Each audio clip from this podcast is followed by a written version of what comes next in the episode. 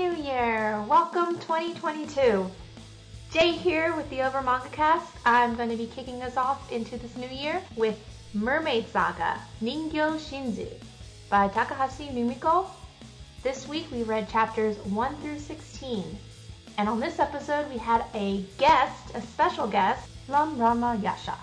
Be sure to check their channel out and let's start!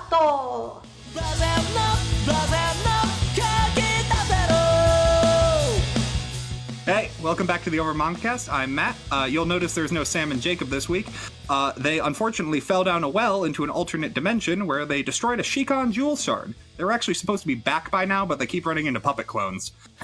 Well, anyway, we've got a much better guest than them this week. We are joined today by Lum Ranmayasha, host of Manga Mavericks and also host of the Lum Squad. Uh, Lum, how you doing? I'm doing really well. And yeah, I'm glad to be here. I'm sorry to hear that they're off on this adventure. Those shards are just so tiny, there's so many pieces, they'll be on that adventure forever. I... If only they could find like a piece of mermaid's flesh uh, to ingest and that'll help them keep up their journey for a long time so they can actually manage to find all the shards because good lord knows that they'll just be at it forever otherwise. They might not find them all before they you know. Oh man lum did you go to school for segues because that brings us right into mermaid saga. At the top of the show, we always like uh, going around and um, asking everyone what their familiarity is with the series. So, uh, since you're our guest today, uh, Lum, uh, how are you familiar with Mermaid Saga? Yeah, so as my username probably suggests, I'm a big fan of the works of Rumiko Takahashi, and I'd read this series when I was really getting into her works about 10 ish years ago and really enjoyed it. It stands out in Takahashi's oeuvre as like a true horror comedy with some like really serious kind of gritty action. This is uh, storytelling that Takahashi would expand upon in Inuyasha and now currently Mao. But whereas there's some more light-hearted moments and bits of comedy in those series, Mermaid Saga stands out for how really serious it is for the most part. Uh, not a lot of levity. And that's kind of what makes it cool for a creator that is so often known for like her wacky romantic comedies. And that's what I really appreciated. It was like a lot of fun to kind of have this opportunity to revisit it because it also represents just such a really cool point in Takahashi's art career and art development because man, like her illustrations in the book are just so beautiful, and I, it really is like kind of the peak of Takahashi's artistry in my opinion. Or like the aesthetic that I love most, and yeah, so yeah, that's basically my relationship to it in a nutshell. Oh, cool. Uh, yeah, um, Matt here. Um, I did not know this existed until you suggested it. So um, this was a completely new read for me. Uh, I was, yeah, I'd, I'd never heard of it before and uh, read all of it. Uh, and finally, Jay, uh, did you know anything about Mermaid Saga jumping in? So I actually had come across Mermaid Saga in passing. I had been a huge fan back in the day of Inuyasha. However, and I'll go into greater detail about this. I have a gripe with it being termed Mermaid Saga. I prefer the original uh, Ningyo no Mori because I feel like it connotes a more uh, that horror terror genre, and that's kind of where I gravitated towards with my manga journey. So I feel like I would have picked this up much earlier had it been, you know, more connotated with the horror supernatural genre as opposed to, oh, lighthearted mermaid saga. You know, I thought it was like more cheery about mermaids and and that. So kind of I feel like it was a misnomer. Um, so unfortunately, while I would still consider myself a fan of Rumiko Takahashi's work, it was bypassed for so many years because of the title. Well, that's interesting. Well, Ningyo no Mori really referred to just Mermaid's Forest. The title of the collective series in Japan is Ningyo Shirizu, uh, which does kind of more directly translate to like Mermaid Stories, Mermaid Saga. Uh, but yeah, though I, I do I would think that yeah, like based on the name, like the sense of eeriness in some of the chapters and some of the stories, like they do convey more of a sense that oh, these are horror stories rather than saga, which doesn't quite say well, this is a collection of stories, but it doesn't quite tell as much that oh, these are horror titles in the same way that Mermaid's Mask or Mermaid's Scar or Mermaid's Forest does. The one thing I will bring up is uh, we uh, had the collector's edition, at least I did. I was reading that, and uh, the cover of that does not let you know this is a horror manga at all. It's um in all fairness, it's probably trying to capitalize on her like other works and try and portray like more of a they're just cute characters. And it's, yeah, uh, and that's it- kind of Mhm. why I my upset was it being marketed more so as Mermaid Saga, and then the cover on top of it. I just feel it wasn't appropriately marketed, at least for myself, because I would have picked this up, as I said, much earlier had it been connoted with. It's not just your typical, you know, late '80s, early '90s type romance comedy. Yeah, no, the covers, yeah, they focus on more beautiful illustrations. I really like the collector's editions, but yeah, like it doesn't really tell you that, oh no, these stories are actually quite dark. I think the covers of like kind of the previous editions kind of got that moodiness more across the previous uh, volume releases in the 2000s. But yeah, like the covers, they they're really beautiful. I think uh, with the illustrations it shows in the backgrounds. But yeah, they just show like Mon on the cover, and they don't really indicate to you like, oh, these are dark stories. You're gonna see some really creepy stuff and some really brutal violence in this. Hey, did you like uh, Creature from the Black Lagoon? Do I have 12 chapters for you? Yeah, I know you're gonna see some grotesque monsters for sure. Yep. Uh, so yeah, I guess we can uh, jump right in. Um, conveniently, the uh, individual stories um, actually have their own names, so we can go by those because it's a little easier than chapter numbers. We first start off with the story titled "A Mermaid Never Smiles." Where we cut into the main character you'll see on the cover, uh, Mana. From what we're depicted, she's basically being treated as like some kind of princess in this village. She has been bedridden for the previous few years at this point because her caretaker tells her she has some kind of illness. It is indicated that she used to be able to go outside more often, but that has been restricted from her more and more, probably because she's sick. Matt said, doing air quotes as if that means anything for a podcast. Uh, Mhm. More so, they have a reason for not wanting her to leave.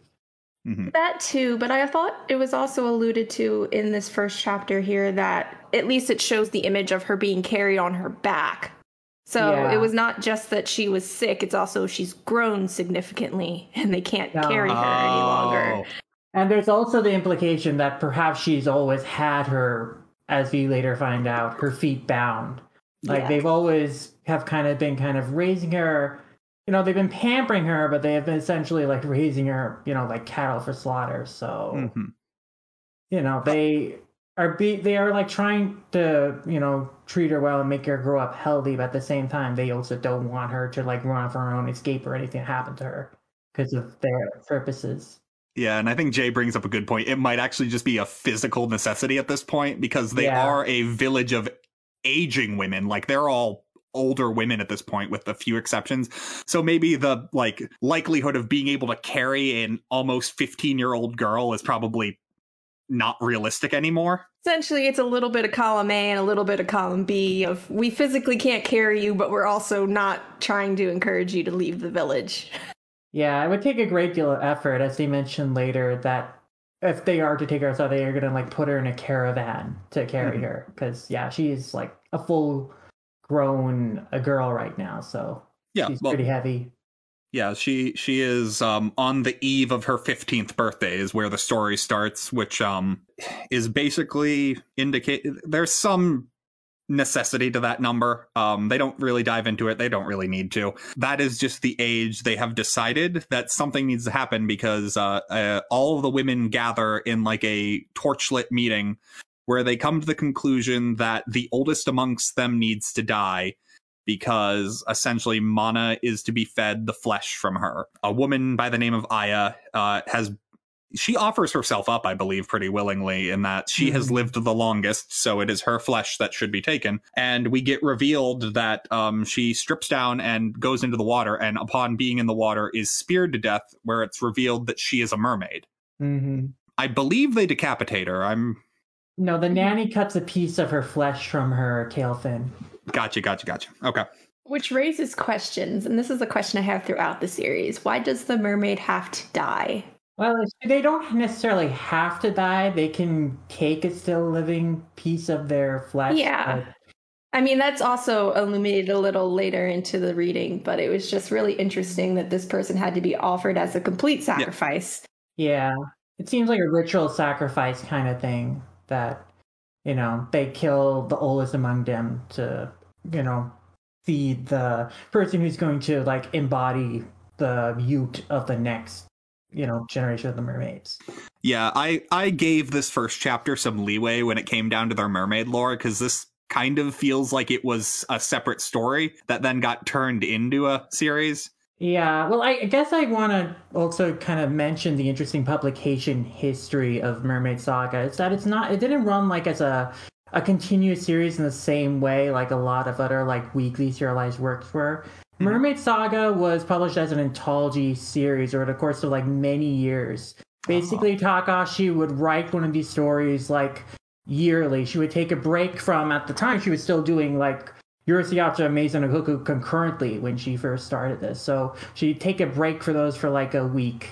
And then she'd write these stories. And then the next year, she'd continue and do a new installment of it and it was there was like sometimes a two year break between these. And basically this continued on from 1984 all the way to like 1993 uh, 1994 so over the course of 10 years like these 16 chapters were published like uh, roughly a story every year. So takahashi was clearly like revisiting like the lore she created in this first chapter and then expanding on it each year as she returned to it. But uh, it's interesting in that way that you also see kind of a little bit of an evolution in like her concept of the idea through the story progresses and also the art and mm-hmm. setting. Yeah, that, that makes a lot of sense because that was my reading was um it because normally you can tell when there's a difference between like a mangaka just doesn't care about their lore and is making it up on the fly and when there's been a significant gap of time that things just kind of misalign slightly. And Mermaid mm-hmm. Saga definitely fell in the like second half of that. Like, okay, it's still the base same basic idea. You've just skimmed it a little. Yeah, these were like written as like one-off stories initially. I don't think she even had the idea that she'd bring Mana back uh, for future installments. Mm-hmm. But then she decided to do that in the third story onward. But you clearly see that she kind of solidifies and the rules of how it works. But in this 1st mm-hmm. chapter, you know, it's just probably written as like a kind of a self-contained thing, so it works for what it needs to in the context of it, but not yeah. with much thought for the future. Yeah, because there there was definitely the uh, the part of my brain that's the same part of my brain of going like, how would I survive this horror movie? Was uh going in full gear on this, going like, now hold on, if you've got to kill a mermaid to make, but you'd think you'd want to like maximize the amount of people you could feed, but, and then I'm like, hold on. it's a magic mermaid ritual. It doesn't have to make sense. yeah. Aya is sacrificed. Her meat is cut off. And um, the next day, Mana is served the piece of mermaid flesh and she eats it. Just seems to actually go about relatively unscathed, which uh, really good for her. But like going through the rest of the series, like what an amazing rarity that is. No, a... it's like a one in a thousand, once in a thousand years kind of thing that someone in doesn't react to the mermaid's flesh so violently. So they really managed to pick someone who had a good constitution to adapt to the flesh. We we've kind of skimmed over this, but uh, occasionally we've been checking out with a uh, character named uh, Yuta who has been wandering the mountain outside of the village, uh, up until this point in the story, he hasn't really been doing anything other than we get panels showing he's there. Um, it's finally uh, right after Mana has eaten the mermaid flesh that uh, Yuta asks for directions from a group of old women in the forest, uh, prompting possibly one of my favorite panel exchanges in this entire read, where essentially he's hey, I'm looking for some directions. And then the old women, rather than immediately answering his question, go, do you have any friends or family who would care if you went missing? And he just goes, well, I mean, no. And then they stab him.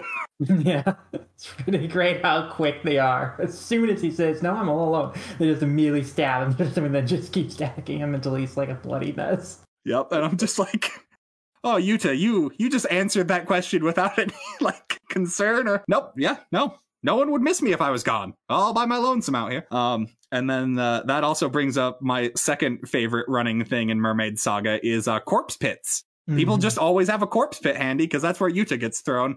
Um, Don't you? Corpse pits and dungeons. Uh, everyone in Japan. Again, I would have checked this out so much earlier. It was like connotated that this was how dark it was. It needed to be on the back No. of the panel. Corpse pits everywhere, and every family in Japan has a personal dungeon. I mean, No, no, but sure. Yeah, no, the cover should have been Yuta waking up and seeing like the d- corpse of a mermaid Yep.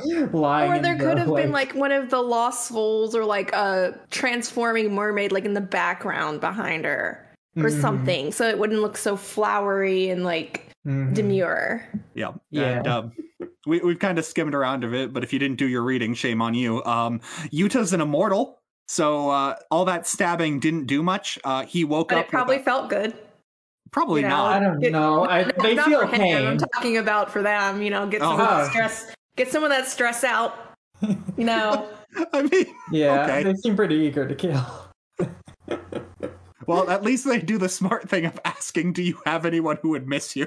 hmm But um, no, uh, Yuta wakes up to um, face to face with essentially the mermaid's corpse. Uh, Yuta's entire journey he's been on is to find a mermaid, and he got so close. Uh, hmm but where you find the corpse of a mermaid, you can assumedly find a mermaid. Mana is being taken out because it is her 15th birthday. She has eaten the flesh of a mermaid, and she is not a horrible monster, which uh, is good. Uh, she is Mhm. being taken where she is not quite sure, but everyone else is firmly in the plan that she is going to be cut up and eaten. I'm not 100% sure if that's revealed right now, but it gets revealed soon enough. Yeah, it's a little bit later. Yeah, yeah.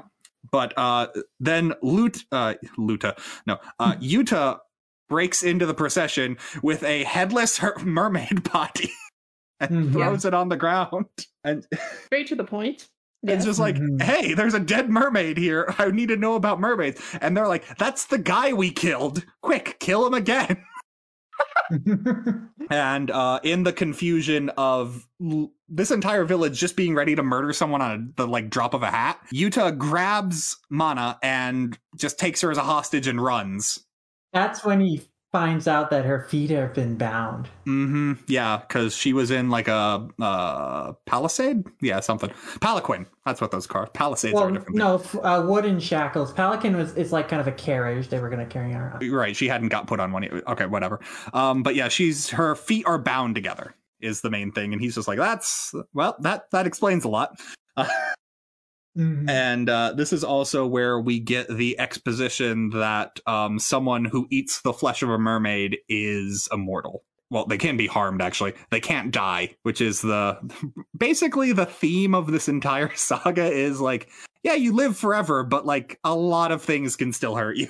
Immortality can be still a painful and lonely existence. Not all Mhm. it's cracked up to be. Often the theme of many an immortality tale. Yep. And uh, Yuta's whole thing is he wants to find a mermaid so that he can um, not be immortal anymore. Which is counter to the current lore, which is you need to find a mermaid in order to potentially be immortal. The Mhm. potentially part is not really advertised so much. Yeah. I mean, like, he really doesn't know, like, if finding a, a mermaid will help him, but he's hopeful because, like, the elder in his village, you know, when he was to fraught with, like, the, you know, fact that he was aging, but his wife wasn't aging, and Mhm. he's feeling terrified about that. She just recommend, well, like, maybe a mermaid can help him. Maybe a mermaid has an answer for you. So he's been searching all this time in hopes of an answer, in hopes that, like, a mermaid can tell him that oh there is a way. And unfortunately these mermaids are not so helpful. Yeah. Well, they are helpful because don't they have a conversation addressing exactly that? That unfortunately they can't reverse it.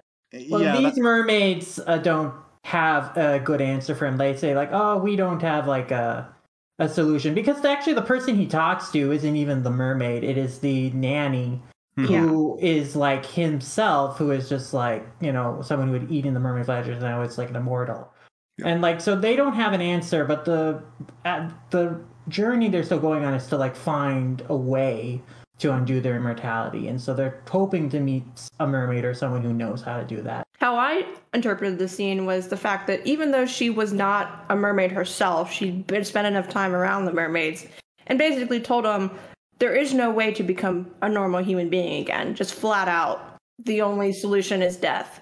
I mean, she didn't find a way, and her mermaids didn't tell her anything. But I mean, they're still going on the journey to find a way and to hope that there is a mermaid out there who knows an answer. Because there are clearly different mermaids out there, as we meet in the next story with Asago, who, you know, ha- has like a kind of different lifestyle than these mermaids. So like the, so like this, the series never like ends up getting to the point where they end up finding someone who knows an answer. But like that's kind of the the kind of idea of their journey. But yeah, that's like the tragedy of the nanny's character is like she doesn't know any other way to live other than alongside these mermaids, helping them maintain their youth forever, well, and just living as part of their community. And like um like the big thing that this group of mermaids they're with because all these women are mermaids spoilers um is uh these group of people don't seem to even know that uh, decapitating someone kills an immortal. Because during this first chapter what they keep saying is there's a special poison you can make from a rotting mermaid's carcass mixed with herbs and that kills immortals. And to them that's the only way.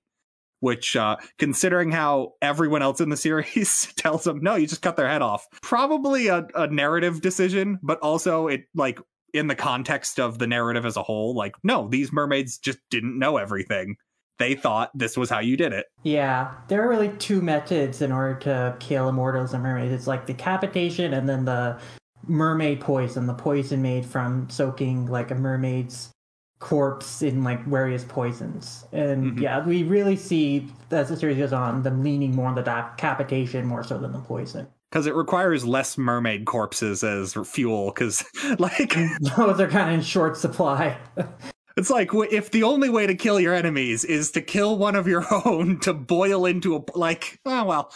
Yeah yuta came back to the village because they fell down a hole. They ran into the uh, horrible fish monsters uh, referred to as lost souls. And these are people who eat the mermaid flesh and then um, it goes bad which is Mhm. 999 times out of a thousand you turn into the creature from the black lagoon Yep. Yeah. And pretty much immediately what ran through my head was just, you know, Disney's Little Mermaid. Poor unfortunate souls. hmm Poor unfortunate souls. Make your choice. they This one wanted made to their be- choice. this one wanted to be taller and he got that wish Mhm. but no um they fall down the hole where this village has been farming young women is revealed also in the next scene. Uh so Mhm. essentially what's happened is they kidnap a bunch of girls every it's when they say they start to get old. So i think probably like every hundred years although it's probably maybe a little more often than that. Um and they raise them up and then they feed them the mermaid flesh. And because it's literally only one out of every thousand times they just have an entire water cave network of these lost souls living below the village because they still desperately want mana they run into a woman named uh, kajika who um has a poison tipped spear which is the way they kill the lost soul but she gets horribly injured in the fight so Yuta says, I am going to bring her back to get medical treatment because Yuta's just a good guy. And also, he desperately wants to know about mermaids, and they're at this point pretty obviously a village full of mermaids. Mhm. As long as he's not bringing mana back to them, he's pretty much okay. Uh, Yeah. And that's when he has the conversation with the caretaker where it's revealed, um, hey, I'm looking for a way to die. And she goes, well, that's just easy. Cut off your own head or drink this mermaid poison. And he's like, no, no, no, I want to die a different way. And she's like, Yeah. I mean, cool, but. Uh... and he's like, I know it's a weird request, okay? Yeah, I mean, Yuta wants to be able to age and live like a normal person. So that's what he wants. He wants to die a natural death rather than, you know, just be killed. Yeah. And that's kind of the journey they're on, is to find a way to be able to just grow old. Uh, that scene is ended with the caretaker going like, "Are you sure I've got a poison spear right here?" And then stabs him. Um, Mhm. And uh, Yuta is then dying as he has been poisoned with a mermaid poison that kills immortals. And at the same time, Mana has been trying to walk again. Yeah. And so uh, at first, like Yuta has left her behind because she has tried to stand up, and she doesn't really manage to see. She like flops over again. So he thinks she's safe because she can't move anyway. So he leaves Yeah. her behind. It's really miraculous. Mana just, I guess, through grit and determination, like she kind of wills herself to like learn to walk after so long just of being confined in bed. I would like to think that probably the fact that she ate the mermaid flesh might have helped her out in terms of like Mm-hmm. healing those muscles, and so that probably helped her kind of uh, recover quickly. But This yeah. was also uh, what kind of what spurred my theory that the leg shackles were a recent thing. As she Mhm. was getting older, they said, "Oh, you've come down with an illness. Let's keep your legs like because that way it's at least a little bit more believable that she remembered how to walk." Because yeah, again, horror movie brain kind of going through. I'm like, well, if you really wanted them to be like incapable of walking away from you, you would just never teach them how to walk, right? Like yeah. So it's I I think that, that that's at least why I think the shackling was a more recent thing, but Yeah, probably only in the last couple of years since like she has she is weak enough that it's like takes some effort, but you know, it's not impossible. She knows how to do it. So yeah, but it's because she starts walking and that she encounters uh women from the village, including Mhm. Kajika, and they take her they capture her and take her back to the main estate where she encounters Yuta being stabbed. that starts the long chain of events in Mermaid Saga of either Yuta or Mana running into a scene just as the other's in danger, and I love Mhm. it because it happens Yeah. every single story. They both always have to like rescue each other from like Yep. imminent death and certain danger. So there's some very cool action scenes Yep. and escape sequences.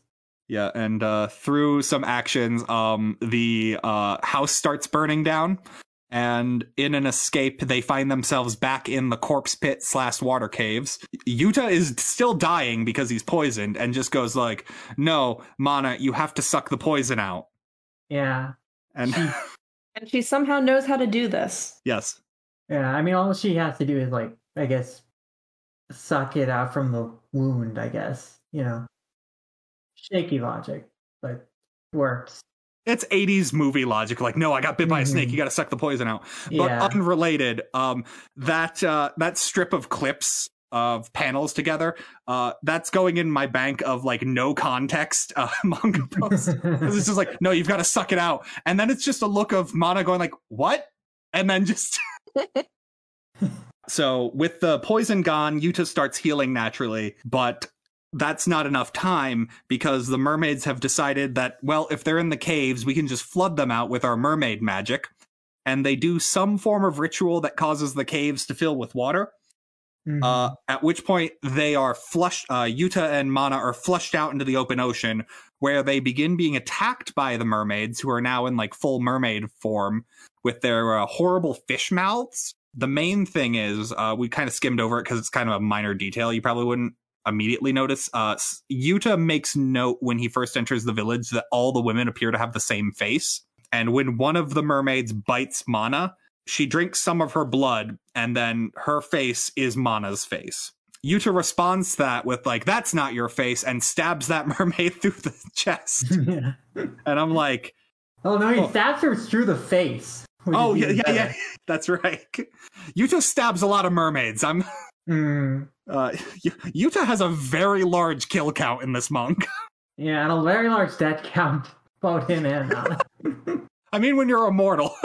mm-hmm. Yuta is fighting a whole bunch of mermaids underneath the water, and then eventually he and Mana get up onto the shore where the caretaker is waiting for them, who kind of essentially just expositions away the end of the story, which is that um, you two are free to go. You're no longer in the water anymore, and they've already turned into mermaids. They're once they have turned into their beast form, there is no getting them back to like the pretending to be human form. Mm-hmm. So I guess I'm stuck here with them because I've already lived my life in service to them. I am immortal, but she obviously ate at a much older age because she's a very old woman. Yeah. So she is saying, I have been complicit in this activity. This is my punishment is to watch over them until I guess eternity ends because she's not dying. So Yeah. A somber ending of self exile for this character. yep. And uh You get You the t- implication that in her own way she did kind of care f- about Mana as she was raising her, like even Yeah. beyond like raising her for just the nourishment. Mhm. in many ways, like her attempt to like kill Mana, Mana was like this idea of a mercy kill because she, you know, having lived Mhm. this immortal life that's been so painful, didn't really want Mana to be subjected to that either.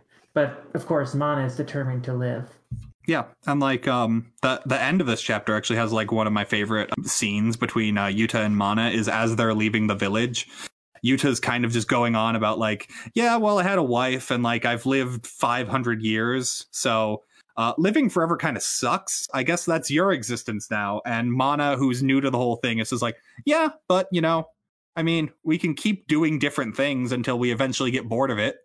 And hey, maybe we'll actually find a way to cure this thing. But if not, you know, hanging out until existence becomes a chore doesn't sound too bad.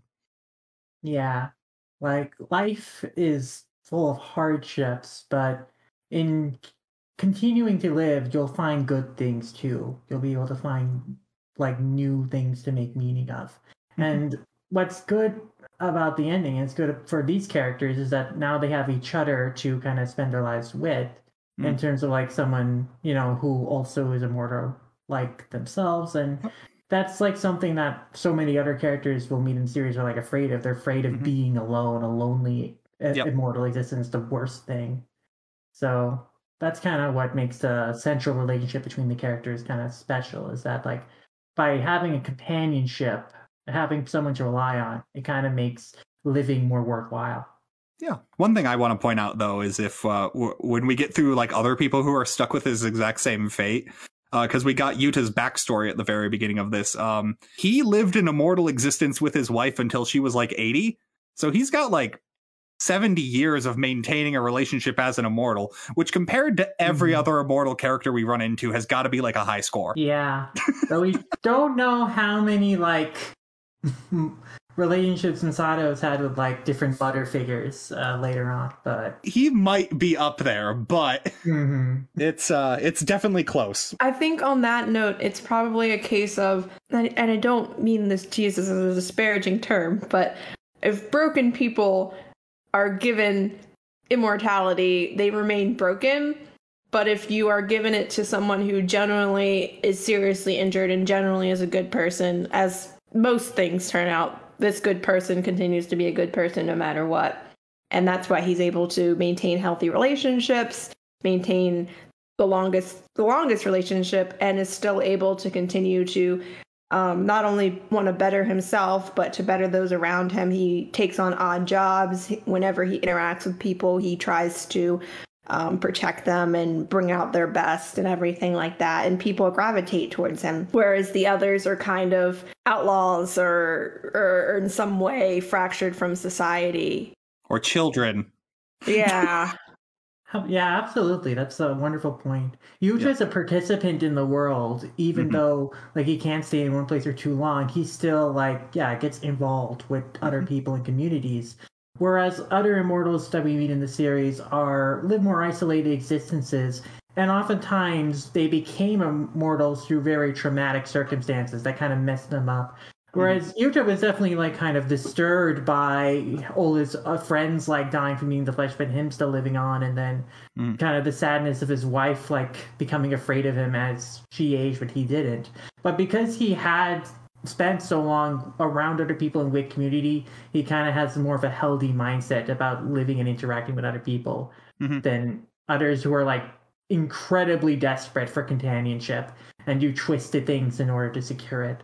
Anyway, that's the first story in this anthology. Uh, the next one is uh, The Village of the Fighting Fish, which is Yuta's backstory. It doesn't explicitly say that at the beginning, but you can pick that up because it's a historical piece. This appears to be like 300 years in the past. And then at one point, Yuta says he's been an immortal for 200 years. So some quick math is it's it's 300 years ago. Yeah, this is like Sengoku period where it's like the first story, like the main timeline takes place through the from the 80s through the 90s. Mhm. And then yeah, like Mer- this story, Village of Fighting Fish, and then the Ash Princess one are like flashbacks uh, to what a time like hundreds of years ago where Yuta hadn't met Mana yet. This one actually starts off a little bit different in that it focuses fully on a character by the name of Rin, who is a young girl, is probably a fair statement. Um, I want to say she's probably around 15 just because that's what she looks like, who is the captain of a pirate, not pirate vessel. They do the thing you see in children's media all the time like, no, we're the good pirates. We only extort money from people, but we don't They're- kill them. We're charging a toll, you know, a Yeah. toll. It's not A toll. piracy. Toll for traveling through our territory. Yeah. That- Yeah. They're they're pirates, but they're good pirates, as opposed to the evil pirates who are the um pirates from Sakagami. uh, Sakagami Island uh, because they pass by them in the water and they're like, "Hey, how's the piracy business going?" "Oh, it's good. We got about ten percent of their. Lo- That's a lot of blood on your ship." Yeah, it is. Okay. hmm Essentially, they kind of set the scene for what's happening here. Uh, what also sets the scene is when Rin returns home, her younger brother and sister are like, "Hey, another dead body washed up on shore," and Rin just goes, "Oh, again? That happens all the time." Oh man, this guy looks pretty cute too. Oh well, shame he's dead like everyone else. Go bury him. With the, and there's like a mass grave of people who have been washing up dead on shore, and you're like, yeah, piracy's doing well. But, yeah. um, and it's all leading to mystery because the Sakagami pirates are often among the bodies that are washed up, so that's what makes Rin suspicious that they may be looking for the mermaid. and it also follows the theme that if there is a female character who's not Mana, she needs to find Yuta attractive. Wait, hold on. Does that track through all of them? It tracks through a lot of them. It's more than once. Well, he did, she doesn't really find him attractive at first. He just comments on how young he was. But later, as the story develops, like she does grow feelings for him. hmm She does just compliment the fact that, oh man, his body's perfectly preserved, like, as opposed to cut up. Yes. That's Jay's criteria. Perfectly preserved. Good. Rin, uh, it you, we get revealed the reason she's captain of this pirate vessel is uh, she is the daughter of the former captain who is lying on his deathbed. Um, a fact he's more aware of than she really wants to be. Uh, hmm Understandably so. I mean, that is her father. yeah, Yeah. and essentially what she's saying is, um, I know those Sakagami pirates. They are hunting for mermaids. They must be. And if they can find the flesh of a mermaid, I'm going to feed it to you. That way you're not going to die. And he's just like, maybe, maybe don't do that. And she's like, no, I'm going to do that. And he's like, okay, you're not going to find one anyway. So, but Now, she comes from a good place of like not wanting her only father to die, just wanting him to live. But you know, he's kind of made peace with the ephemerality of his life.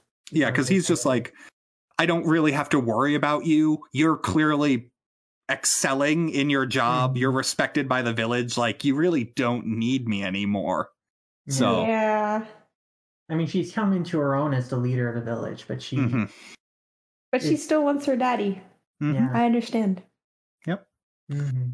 we cut to um for the first time in a lot of times Yuta digging himself out of a grave um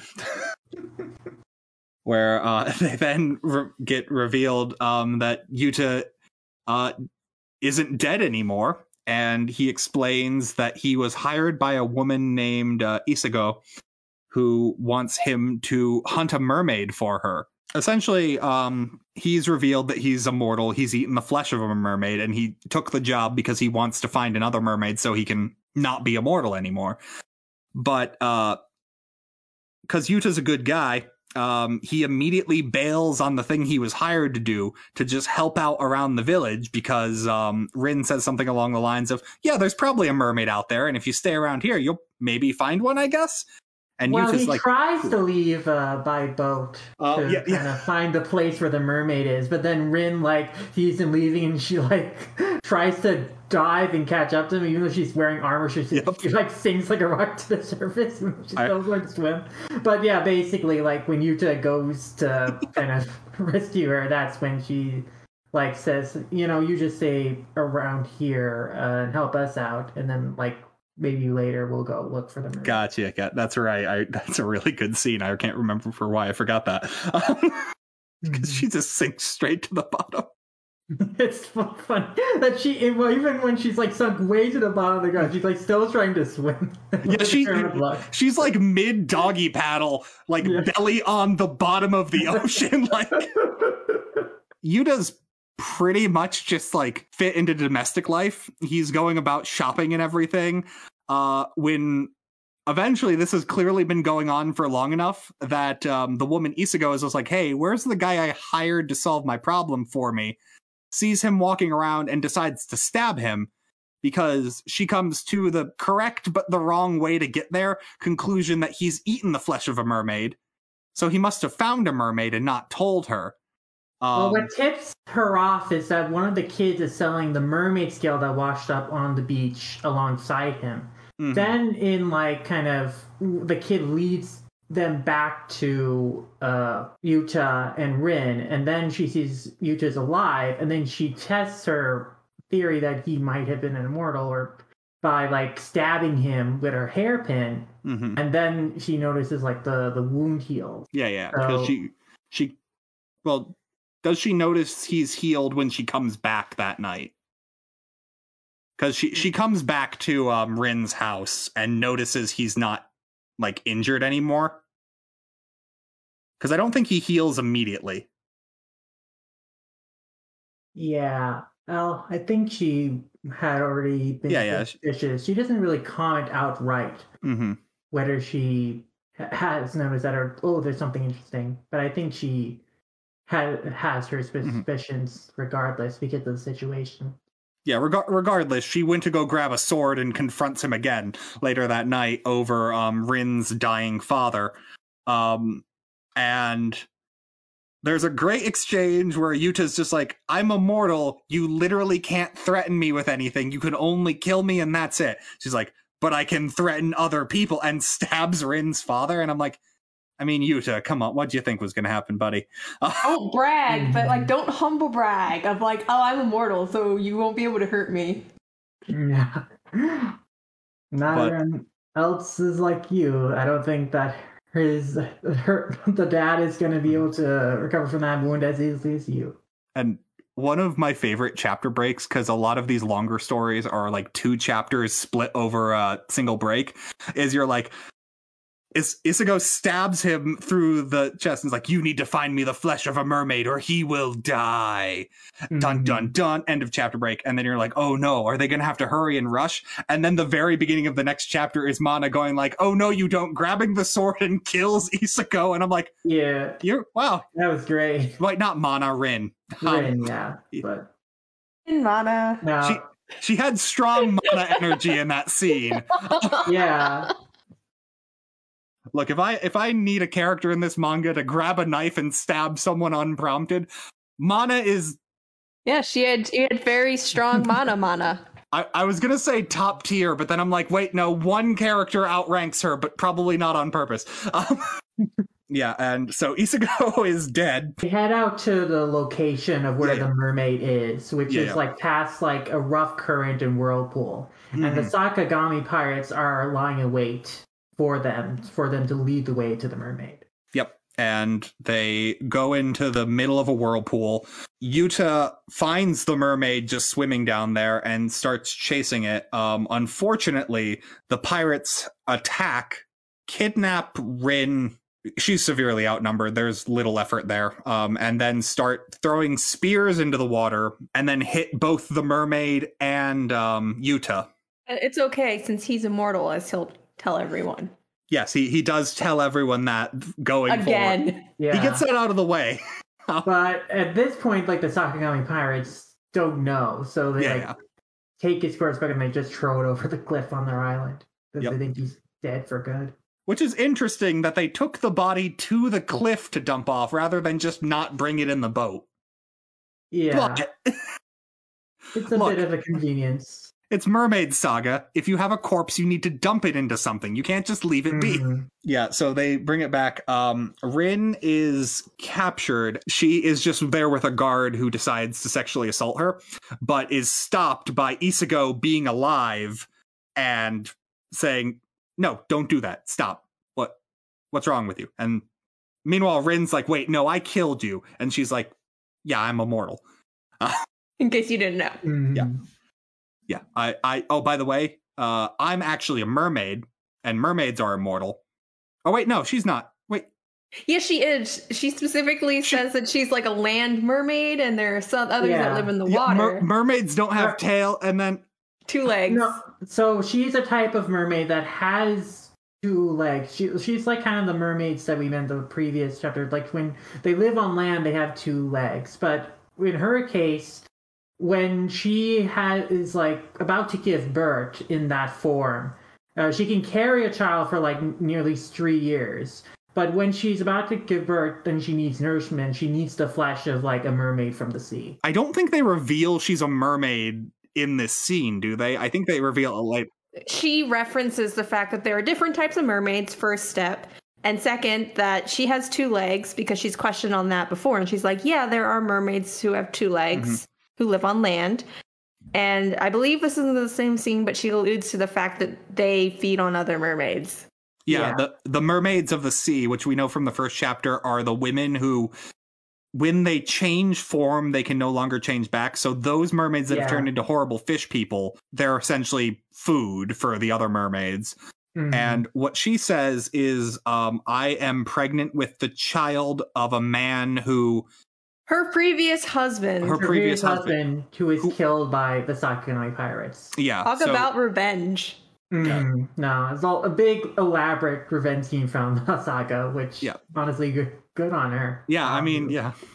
But like um so the the way I took it was that um I thought the way like because I I thought she was immortal until it gets revealed fully that she was a mermaid. Maybe I skipped something, but at least my interpretation was because she's an immortal woman, like in order to give birth, she can't like nothing will develop until she has like an immortal. Bi- I'm just realizing that makes no sense then with how No, immortality she's- works. She's just a, a type of mermaid. She's a land mer- and mermaids just carry their pregnancies for three years, uh, as opposed to humans. Okay, Yeah. I thought it they just carried their pregnancies indefinitely until they ate the flesh of another mermaid. No, their gestation period's just three years. And that's why she waited until now to do this plan to get Sakagami's pirates to go out and hunt the mermaid because she needed the flesh for her child. Okay. Yeah, I wonder how far they would have gotten if she just had prenatal gummies.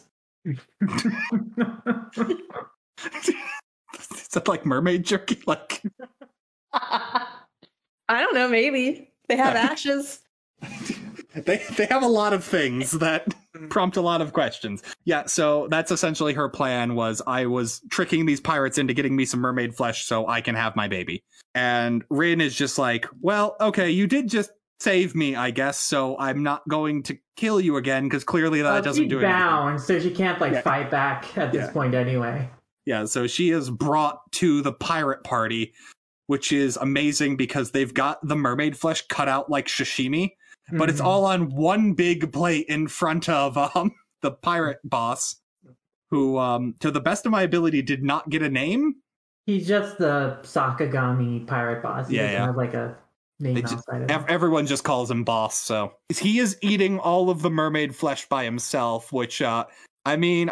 This is only for me, but I'll go into it. Uh, it gave me strong vibes of Pen- Penguindrum, there is a character who eats giant platters of fugu blowfish because it's a proof he's a man. And I'm like, yep, that's. Proof that you have a lot of money. I mean, that's really it. But okay. Did you know each piece has a minuscule amount of poison?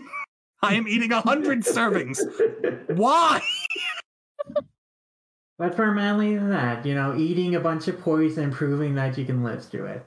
Truly. Which uh Pirate Boss does. Uh he is constantly eating mermaid flesh during this party, and everyone else at the party says like, "You- you know, you only need one piece of that to be immortal, right? The rest of us could also be immortal. And He's like, nah.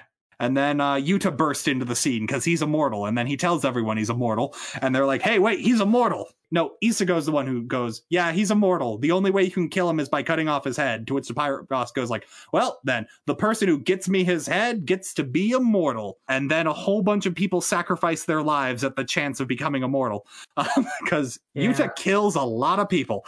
And even when they're dying and they're like begging the boss for flesh, he just shoves them away. It's like, no, you get his head first. Then co- you can view. It would cost you nothing. Just this would only benefit you. No. He's a very greedy and childish person. We'd seen earlier that he Mhm. got very upset at someone just killed them instantly because and then he was like lamenting, oh the like ephemerality of human life or like oh how quickly life passes and then here that kind of thing happens again is that he gets stabbed by a sword from Yuta and he like reacts very like pettily like oh that really hurt Oh, but I guess I'm immortal now. But that distracts him long enough that he doesn't pay attention to his plate of mermaid flesh. His uh, pirate lackeys, I suppose, uh, immediately jump on the chance to be immortal and all start eating it. And then they all start turning into lost souls and dying. Mm-hmm. and he's just like, "Oh man, what's uh what's going on there?" And Isago just goes, "Oh yeah, um it's actually really unlikely for you to become immortal by eating mermaid flesh. Most people just turn into those things. You there's a solid like silence panel before he just goes, "Well, I'm glad I'm so lucky then." Huh? Mhm. The next page. Pop. Oh, no, I guess I was just really delayed on turning into one. Yeah, right after he's flicking his blade, as so good like blade licking bandits do in manga. Yep. It's it's very fortuitous that it happens at exactly that moment, but also not because he turns into a giant hulking monster that Yuta fights for the remainder of this chapter. Where essentially, uh, while fighting him, Yuta, having eaten the flesh of a mermaid, jumps off into the ocean. I think Rin's pirate friends come up and save them by harpooning the pirate boss. Yeah. Mermaid Isago lands in the water, and everyone's like, "Oh no, she's so distraught. She'd rather die than be captured." And Rin and Yuta are both like, "No, she was a mermaid, and now she gets to be free with her baby." Yeah, I love the smirk she gives as she's like leaping off to Y- Yuta and Rin, and then yeah, we know that she's a mermaid mm-hmm. and she just transformed her mermaid form when she went into the water. I love it how Isago just acted like during the entire scene. She was just chilling back and she was eating her own piece of flesh, but she was just watching the havoc go around, and then she gets her like karmic kind of revenge on the boss and the entire pirate gang by them all getting like turned into monsters of slaughter. Yeah. She she has a really nice ending for someone who murdered Rin's father. Um, well, no, her father, Rin's father, is still alive. It's mentioned that you know he recovered the next day and told them what was going on, told the other villagers what was going on. So, Yeah, yeah, but yeah. no, she she did a pretty villainous thing of like Yeah. like stabbing him, but Yeah. uh, she gets kind of uh oh she gets the win at the end. Really, Mhm. like, everything went according to her plan. There's a there's a really nice scene too with Yuta and Rin of um oh is it with uh Jay you would know you sent me this panel is this is this this chapter where she's just like I had a dream or is that another one About the dream of you and I together. yeah Yeah, that was this chapter. yeah it's a, it's a really nice Mm. It's so romantic. Aw. do you want to So stay here forever and he's just like maybe and then she's just like but I'm not Yeah. immortal and then Yuta's just like oh not immortal well guess I'm gonna hit the dusty trail because he, he's got to find a way to die naturally I mean, he's got daddy's approval. I mean, go for it, man. Yeah. His her dad was mentioning, hey, you know, Rin really likes you. You should stay here with us. But for Yuta, it's like he just doesn't want to like kind of deal with the heartbreak of like Mhm. It's more on his him life with because I someone. feel like Yeah. she would accept him because she fully understands he's immortal and she's obviously Yeah. encountered the mermaid, so it's not her so much as it's him. look I'm just yeah. I'm just saying, when you're Yuta, a woman willing to spend her life with you comes along every single village. Getting to live a normal life. No, I mean that's true. It's not Rin is not the only person who makes this offer to Yuta, but no, he just Well, we'll get to my favorite. Um, but yeah. uh, next up, uh, the next chapter, we uh, pop back in with uh, Mana and um, Yuta. I think there's a soft implication there is a bit of a time skip from when the last time we saw them. Yeah, I think every ch- installment uh, that checks in on Yuta and Mana takes place in the year the story was published in. So Mhm. this would take place about two years ish. Yeah. I think, after the first one. They are traveling. They clearly haven't been together that long because there's still some kind of like uh distance between them. Yeah, actually, now that I'm noticing that they mentioned they left the village a certain time ago, so I think this takes place just a little bit after the first one. Actually, That makes sense actually because uh, Yeah. Mana acknowledges a cat as if she's never seen one before. Yeah. But um, it I guess this one's the exception. The other ones definitely imply they've been traveling together for at least five years. There's one that takes place in 1992. Yeah. So yeah, like other ones, time passes. so But yeah. um, for this one anyway, uh, Mana is still fresh out of the the the indoctrination cult because uh, she follows a cat and wanders into the middle of the road where she gets hit by a truck. Mhm. And if this were a lesser series, she'd wake up in some kind of fantasy world. But luckily, that's not what happened. that time I got reincarnated in another role, but I was already immortal. So just But- imagine she gets isekai into the world of Inuyasha. This is how she gets transported into the feudal fairy tale past rather than going down a well. Oh man, there's a character named Rin in my reality. there are a lot of similar named characters in uh, this new world that I find myself in. There's a toe instance here too. Hmm, interesting. But um essentially uh there is a bunch of hubbub as everyone's like, "Oh my god, a girl got hit by a truck." Well, take her to the doctor. Um and then the doctor says like, "Yeah, she she's dead." But then uh Yuta comes looking he's like, "Hey, I heard a girl got hit by a truck." And he's just like and then the doctor just goes, um yeah, strangest thing. She just kind of uh got up without any hassle and wandered off, which um is an amazing lie because it would literally only work for Yuta to readily believe that. like Yeah. Well, You- the policeman also accompanies Yuta when he's like Mhm. telling, "Oh, the girl has gone missing," and the reason like he's like telling them, "Oh, he's she's gone missing," rather than she like died, is because you know then they might ask him to see the body, Mhm. but you know he's keeping the body for himself for purposes we'll find out very soon. Yu- Yuta believes it right away because what he's like, well, Mhm. yeah, she's immortal. She healed and walked away. I got to go find her.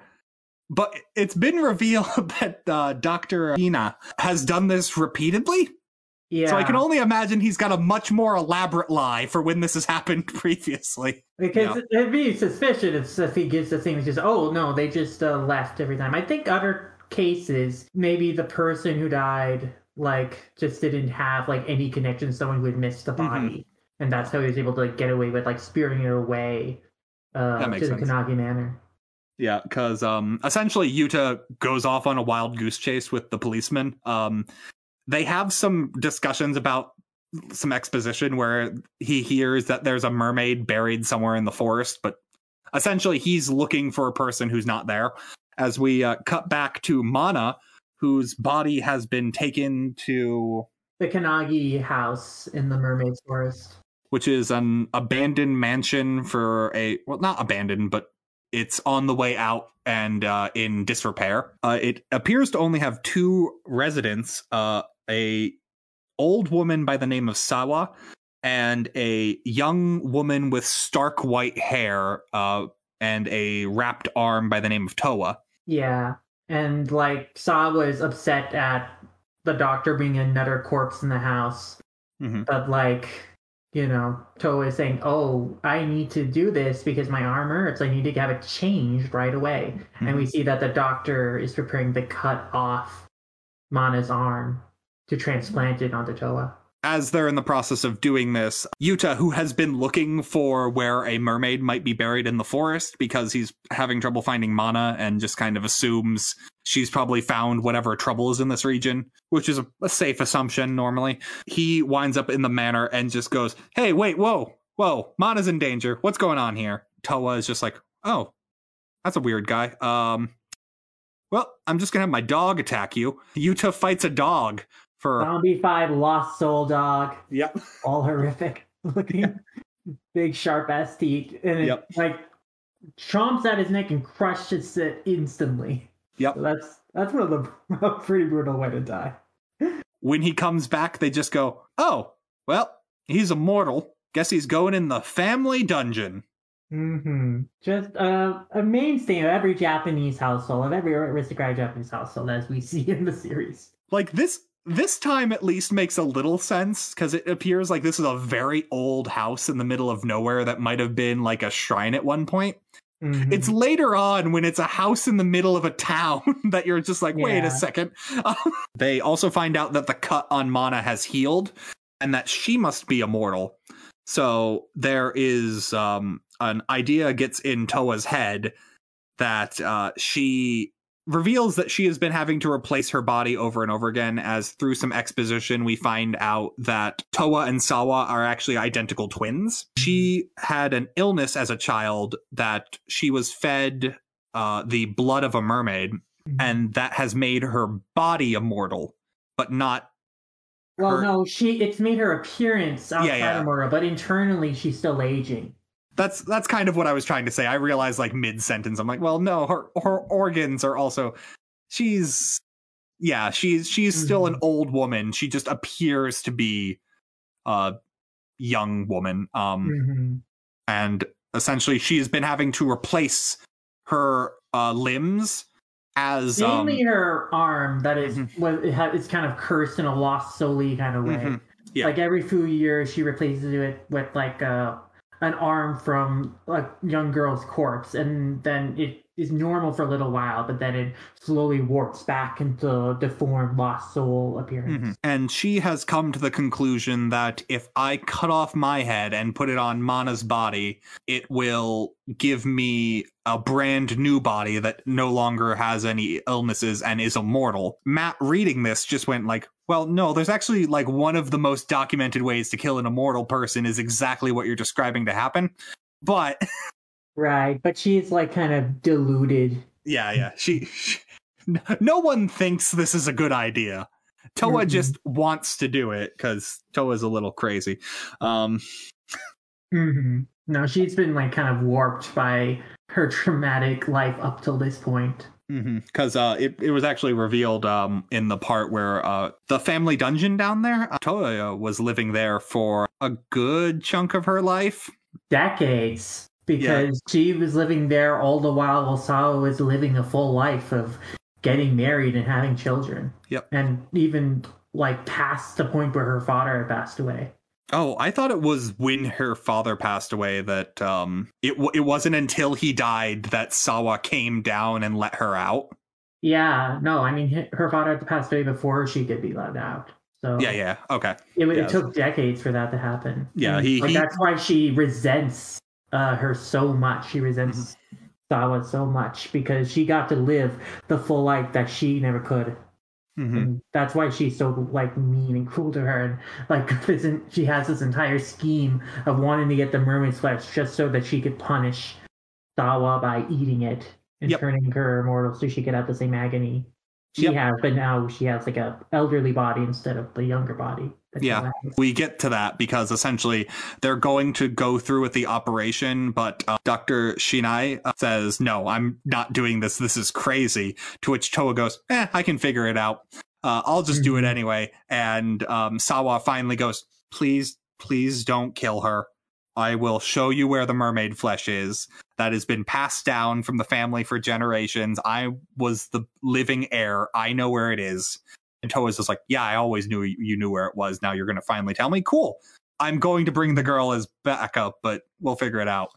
Um, and they and make all it. the while that this is happening, uh, Yuta was locked in the dungeon. It's like fighting the lost soul dog in a pretty great fight scene where he's like just fending it off with his spear and ultimately beats it by like throwing a clock over it so that it like ends up getting stuck in the bars. Like its Yeah. feet like clomps down on the bars of the, the jail and then he like stabs it through to Mhm. trap it with his spear, like right to the head.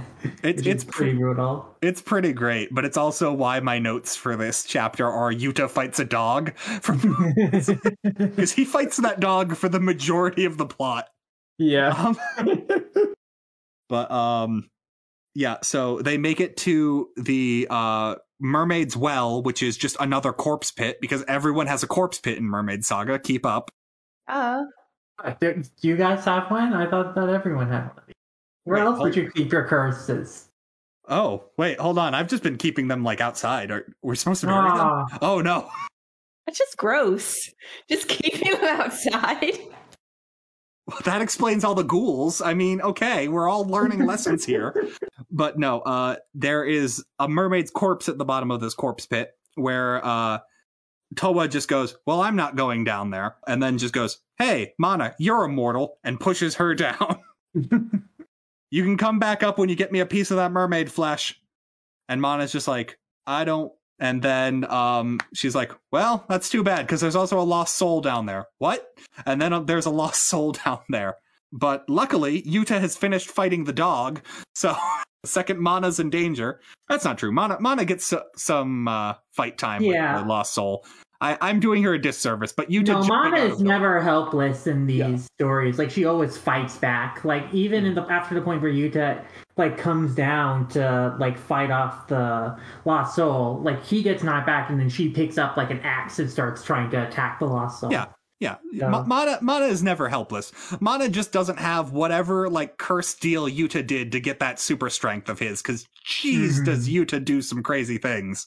Yeah. Like pull off the pillar that the mermaid is impaled on, like just his brute strength, Yep. like off the side of the the the surface of the the cave. Yeah. just impale the lost soul right to the head with it. Yeah, because it's been revealed that this uh, mermaid is not dead. she is just pinned to the wall.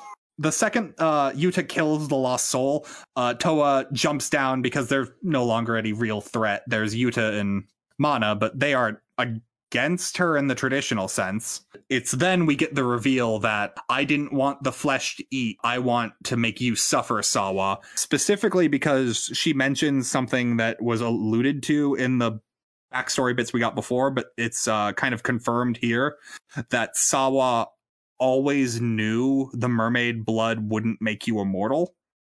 Well, she was she knew that it was a poison and that no one had ever gained immortality or like successfully gained immortality. But I think that there's like an ambiguity that she genuinely did want to like help her sister through her illness. Mhm.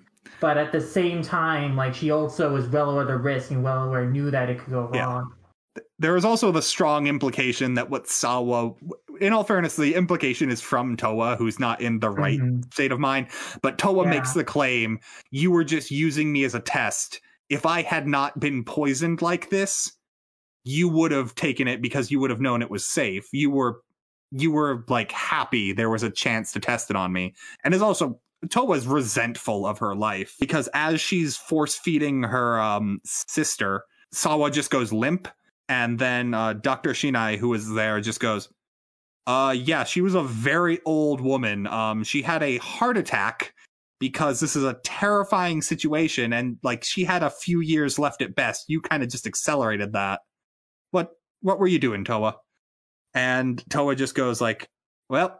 I literally lived entirely for revenge, and now I've got nothing. I'm gonna sit here. Uh, could the rest of you just burn this building to the ground? I'll just die in it. Uh, Hide cool. my shame. Yeah, Mhm. that is strong. Like, please pretend you didn't see anything. My plan failed. I am going to die in shame now. Yeah, she just completely gives up on life out after this point. Mm-hmm. The tragedy of her character is that she was so blindsided by her revenge and her resentment of Sawa that she didn't realize that there was someone right there who loved her and wanted to spend a life with her in the doctor. Well, like, And I- that's kind I of a think- tragedy. So- yeah, because what we get revealed is that um Yuta makes the educated guess when he's talking to Dr. Shiina is like, hey, you were her fiance, weren't you? That's why you kept checking up on her. And he's just like, yeah. And I kept telling her to run away with me. And she kept saying she didn't want to. So I was Mhm. here with her, supporting her. But like, it's the like extra hit of just like, she could have left Mhm. at any point. She didn't because she wanted to live for revenge yeah. and she didn't get it at the end. And Yeah, just the futility of her resentment. Really. Mhm. Like, rather than see that, oh, she could have had this opportunity to, like, live a good life with someone who loved her, she instead chose to stay in a place she hated with someone she hated just out of spite. Uh, luckily, the next chapter is uh, pretty easy to summarize. Um, Mm. we get uh, Dreams End, which just because we've got a lot to talk about, um, unless anyone really wants to dig in on this, uh, this is essentially Mana and Yuta are traveling. They fall, and Mana gets knocked out, and Yuta also gets knocked out, and No, they both die kind of in a Yeah, last yeah. part, essentially, Yeah, and then yeah. they get revived later. But the titular, well, not a titular, but like a, a lost soul Mhm. guy called Big Eyes kind of encounters Mon and like takes her back to uh, his cave. Yeah, and and we get like a very admittedly by the numbers like King Kong story kind of like it's he likes Yeah. her because she's pretty and also like he is a lost soul but he's still capable of talking. Uh meanwhile you has two some sense of self left under, uh, unlike other lost souls who are just like Yeah. uncontrollable and can't control like their urges and their impulses Mm-hmm. to like kill. Like he has some semblance of sanity at times, but then other Yeah. times he'll like lose control and go berserk. Yeah. Like and like Yeah. Yuta winds up with a hunter who's been hunting this guy and that's essentially how the plot p- plays out is they find him uh they go Mana for a second is about to play the card of like he's he just looks like a monster. He's not really that bad. Uh and then the hunter just goes like look around. We're in a cave full of skeletons. And that's when big eyes just goes like so, sometimes i black out and i don't remember doing any of this. And then they're all like oh no. Well Well, Or- the tragedy of the character is that Yeah. you know when he first ingested the mermaid's flesh uh, and became the lost soul, like he had also had this blackout period where he like just kind of murdered everyone around, including his own parents. Yep. He, he did without even realizing, without having control over it, and that's kind of the implication with these other people that he's ended up dying. He just really has no control over. You know his own strength and power when he, you know, he kind of blacks out like that. Yep. And the fact that they're all in his cave kind of also brings the question that perhaps these were other people who are like hunting him or trying to hurt him, and then being put in like this stressful situation, he snaps. Uh, Yeah. Just like as when the hunter shoots him, he does here and goes berserk. Yeah, and like that's that's essentially the story though. Is um the culmination is as he's dying, Mana's just like, "Hey, come on," and hugs him and says like, "It'll be all right. Your pain is over." And Yeah. he's just like, "Yeah, you're right. Existence was literally pain." And yeah, it's it's a nice story, but it's also pretty formulaic and short. So I think it's a good misunderstood monster Mhm. story. It has shades of some ideas Takahashi would later explore with a character like Jinenji and Yeah. Inuyasha. But yeah, I, I think what I liked about this story is that it also, ref, you know, continues the commentary the series has about a lot of these immortal characters like desperate for companionship. And the thing they're most afraid of is like a life full of rejection and loneliness.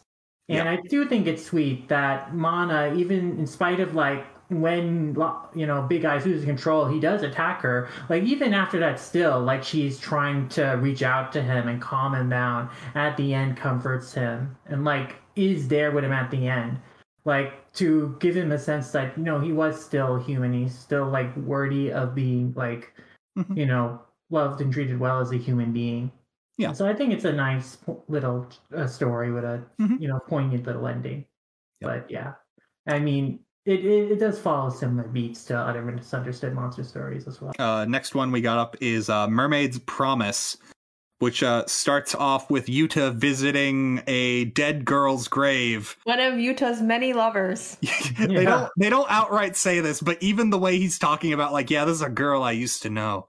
He's being real mysterious, and it's got my favorite scene of um on the first read, I wasn't sure this is what they're going for, but with how this chapter's bookend, I think this is entirely what they're going for. Um Mana does not even look at the grave at all. She is purposefully 90 degree turn away from it the entire time they're there to the point Mhm. where um Yuta is just like, I guess you're pretty bored visiting my ex girlfriend's grave, aren't you? And she's like, Yep, I'm gonna go walk now and not be here.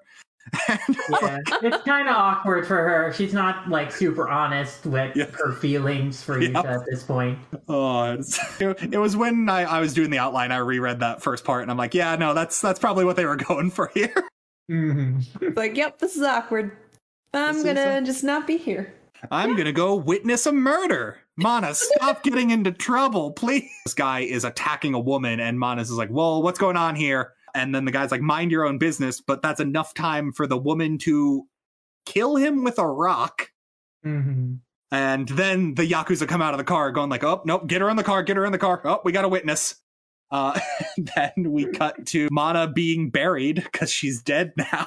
it looks like they strangled her to death hmm Yeah. Yeah, because she was a witness. They had to.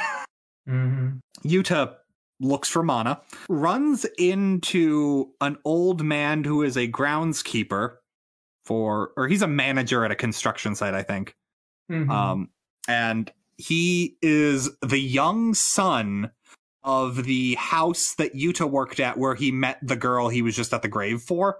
And Mhm. he instantly recognizes him and he's just like, oh, yeah, no, she died like immediately after, like the, like right after you left. Or rather, she went missing. Yeah, she went missing and they said she died, is the reveal that's it. Yuta Mhm. had assumed she died because when he came back like two years later, he saw the grave. The manager reveals, no, she went missing and we're not quite sure what happened. Someone, I think it might be the manager, says there's a rumor of some girl that looks like her at the mansion. And then Yuta's like, well, let's go check it out. And then, then the manager and him go to check it out, which is convenient because they show up at the mansion right about the time that um, Mana has dug herself out from the grave.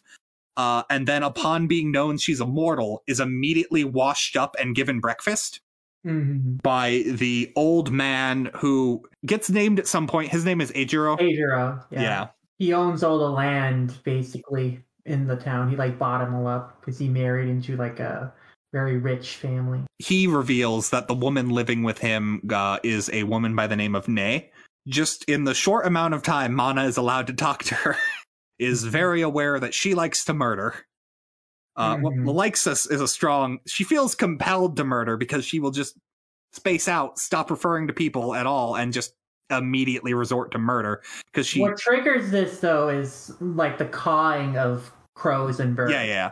That like- seems to trigger like a kind of defensive, like kind of hmm response of like attacking who's ever around her. I think it's also loud noises because the dogs barking. I thought did it in the Yeah. first scene, and the but flourish of like bu- um birds taking off. yeah, yeah, Yeah, it's- no, it's the birds because the birds were cawing as we were revealed later when she Mhm. was being like killed, uh, Mhm. and so that that triggers those memories and that and, and an instinct like defensive or like murderous uh instinct in her. Yeah, but essentially, um, after getting revealed that Mana is an immortal who ate the flesh of a mermaid, because this is something you just tell everyone when they ask, uh, that is when Eijiro goes like, "Well, no, you're gonna have to super kill her this time. Cut her head off." And what really makes her him decide to kill Mana is that she's connected to Yuta. That name brings back bad memories for him. Yep. Very resentful of him. Because we get a further flashback from Yuta about uh, the fact that he was real chummy with uh, the daughter of the household, whose name is Nay. Uh, and in the flashback, looks very similar to the woman who's still alive. And that woman was going to run away with him. The thing is, she already had a fiance. Yeah, she was already But- engaged to Eijiro. Yeah, but when Yuta walks into town, you cut all previous plans.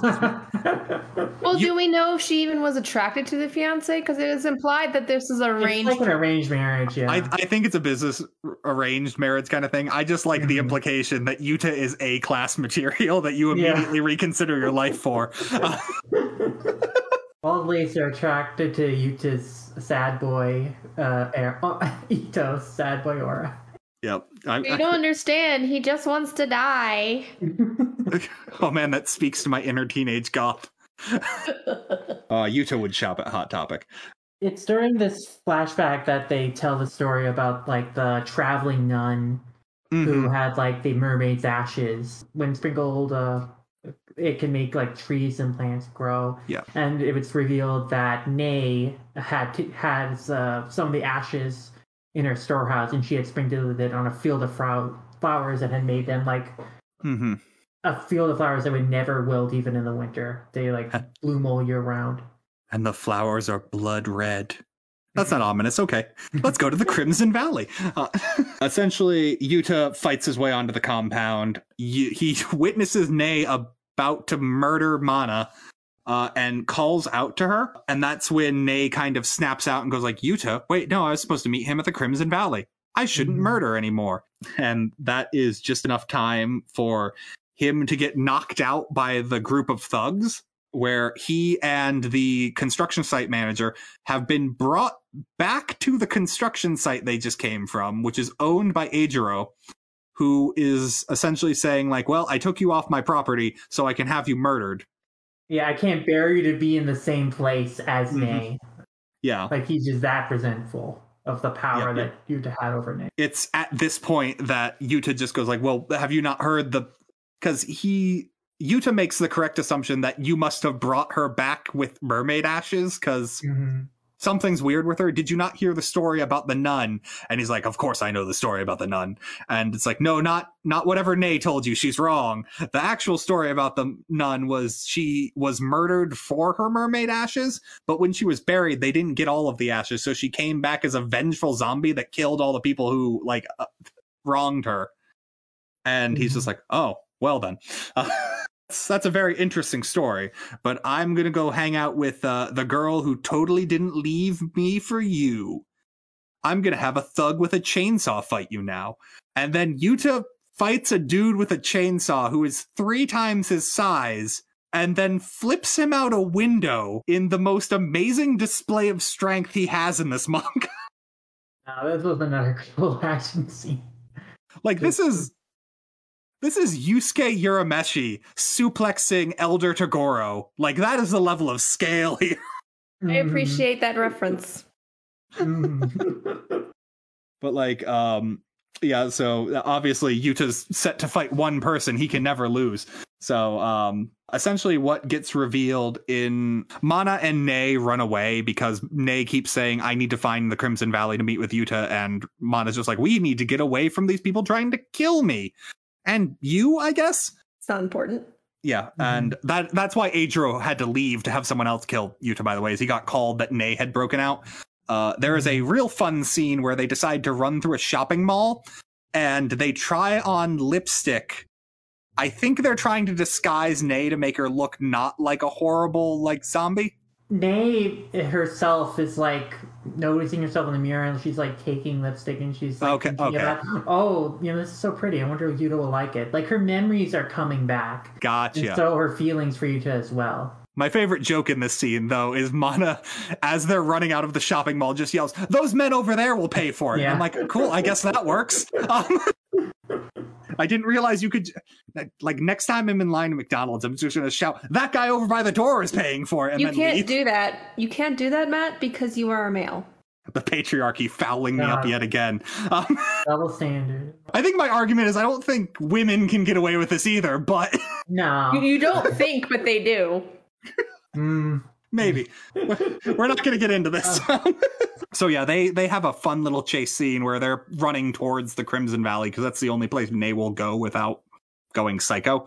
They run into Eijiro, who tries to go like nay come on. It's me. Let's just go home where you'll be safe meaty gets hit with a rock because i don't know why he Yeah. thought that'd work.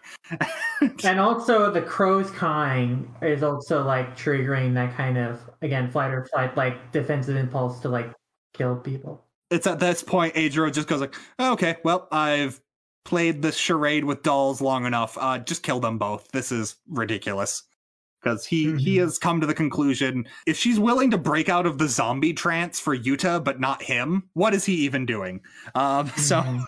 Um, It's it's really sad it's taken him this long to realize this. well, mm, Well, I mean, to be well- fair, Yuta just came into the picture, but I mean, it's like, we'll we'll, get to basically it. just wanted a the living doll of Nay to control and possess. But if she's not going to be like submissive to him, then she's useless to him essentially. we get the whole scene where um Yuta reveals that uh, he never told Nay to meet him. He was just going to skip town and just like leave her. So she got told to meet him in the field to which Adro was waiting for her and said like you you made me do this. I'm going to have to kill and you we need now. to go into Yeah. how how she was told because even after it was explained, I'm like, this is totally arbitrary that she just went full into this.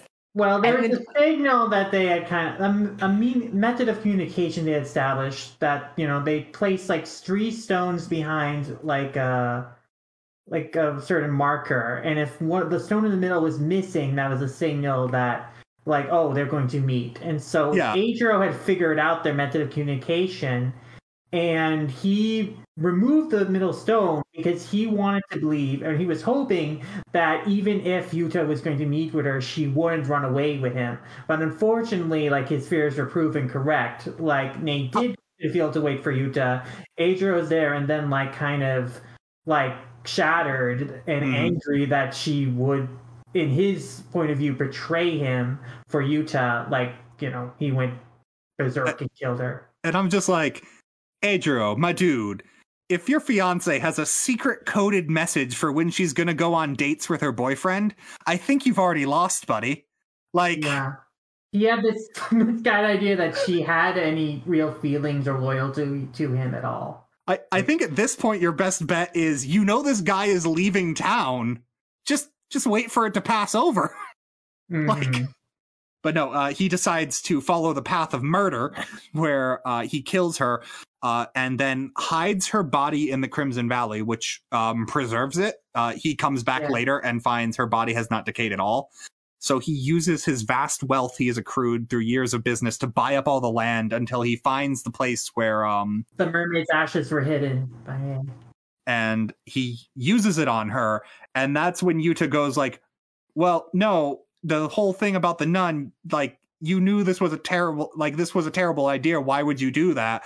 And there's just a really great panel because you just see Eijiro and his expression is just so matter of fact like well duh obviously I knew she would be a mindless zombie but I thought you know It would be the, you know, good Yeah. for me mindless zombie. I can do what I please with her. Like she, yeah. Yeah, and like I don't know. I strongly want to edit that panel where um Yuta is just like, you knew she would just be a mindless zombie. And I just want to cut out everything and it's like, but I'm kind of into that kinky shit. And I'm like, because that's the exp- that is the expression he has. no, yeah, it's it's real disturbing. Like he did was never really in love with Nay. He was in love Yeah. Mm-hmm. with like the idea of her, in, of possessing her. Yeah. Really. Yuta uh hugs Nay. She essentially fulfills her zombie mission of meeting Yuta at the Crimson Valley. And with Mhm. that, she finds peace and dies. Yeah. And either way, because of the legend of the the nun, is that a few years later, the Mhm. nun, you know, the the effect of the ashes off, she Yeah. passed away anyway. That happens to Nay right at this moment too. Yep. So it's kind of a serendipitous moment of like her time is finally run out from like this thing that wouldn't last forever, but also she's able to have a moment of closure. they just kind of leave town. No one actually gets punished for this. Is the amazing thing. Like, um, Adro got hit with a rock, but like, yeah, I mean, Adrian just gotta live with what he did. Like, I don't know how they can like go to the police and Yeah. explain this whole situation. I mean, they're not going to go to the police. They're drifters. Like, they're going to Isn't be like, well, like the where do you live? theme throughout this? Is like you can't really go to the police because the police are Police never going to believe you. They're no- useless. Yeah, and so many. It's a story. And another story later, like someone tries to ask the police for help, but they can't. Like, what do you expect do the police to actually do, and what legal framework? And you Yeah. like, Yeah, like Mhm. it's just like, well, he sprinkled ashes on her and then kept her body. He's like, well, I guess part of that's illegal, maybe. You could like- say it's desecration of a grave. There's just a lot of that. look, there's a lot of magic here that muddies that water. So, but yeah, uh, there's also the cute scene at the end where um. I forget if this it's this chapter at the next one where uh, uh, Yuta just goes like, "Hey, were you jealous or something?" And she's like, "No."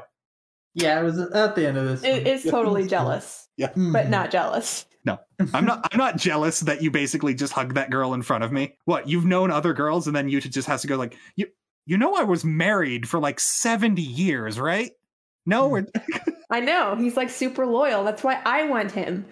I. d- what really ruins that like whole reality is the fact that every single village we go to, you tell me about the girlfriend you had there.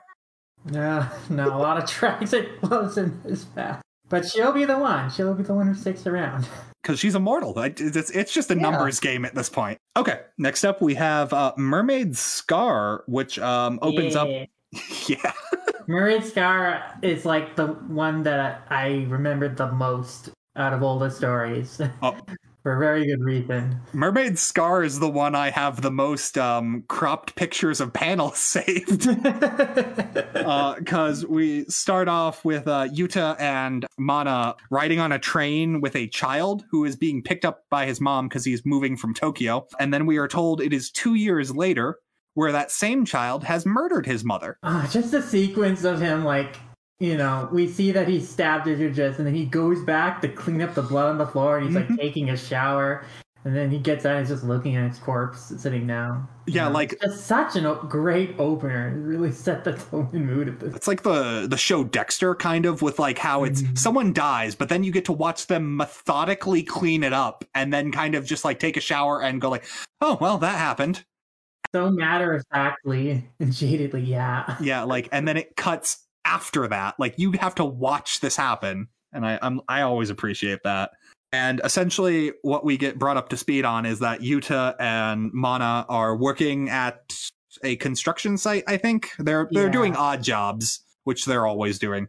Where uh what happens is while they're working on the odd jobs, um a character by the name of Yuki, uh I presume she's here to visit her boyfriend. Yeah, I- she might be here to visit her fiance. I don't think they explicitly say, but She's here Yeah, for a like- reason. she, yeah, and she's basically Masato's nanny, and Mhm. Masato's like kind of you know pretty close to her. And we've seen earlier at this point that uh, his mom was fine the next day, and he Mhm. seemingly is afraid of her. You didn't want to recognize them, so they talk to him about, "Oh, are you happy now?" And he kind Hey, of you look like a explains to him, four year old who hasn't aged at all in the two years we've been gone. Yeah. yeah, still a squirt, aren't you?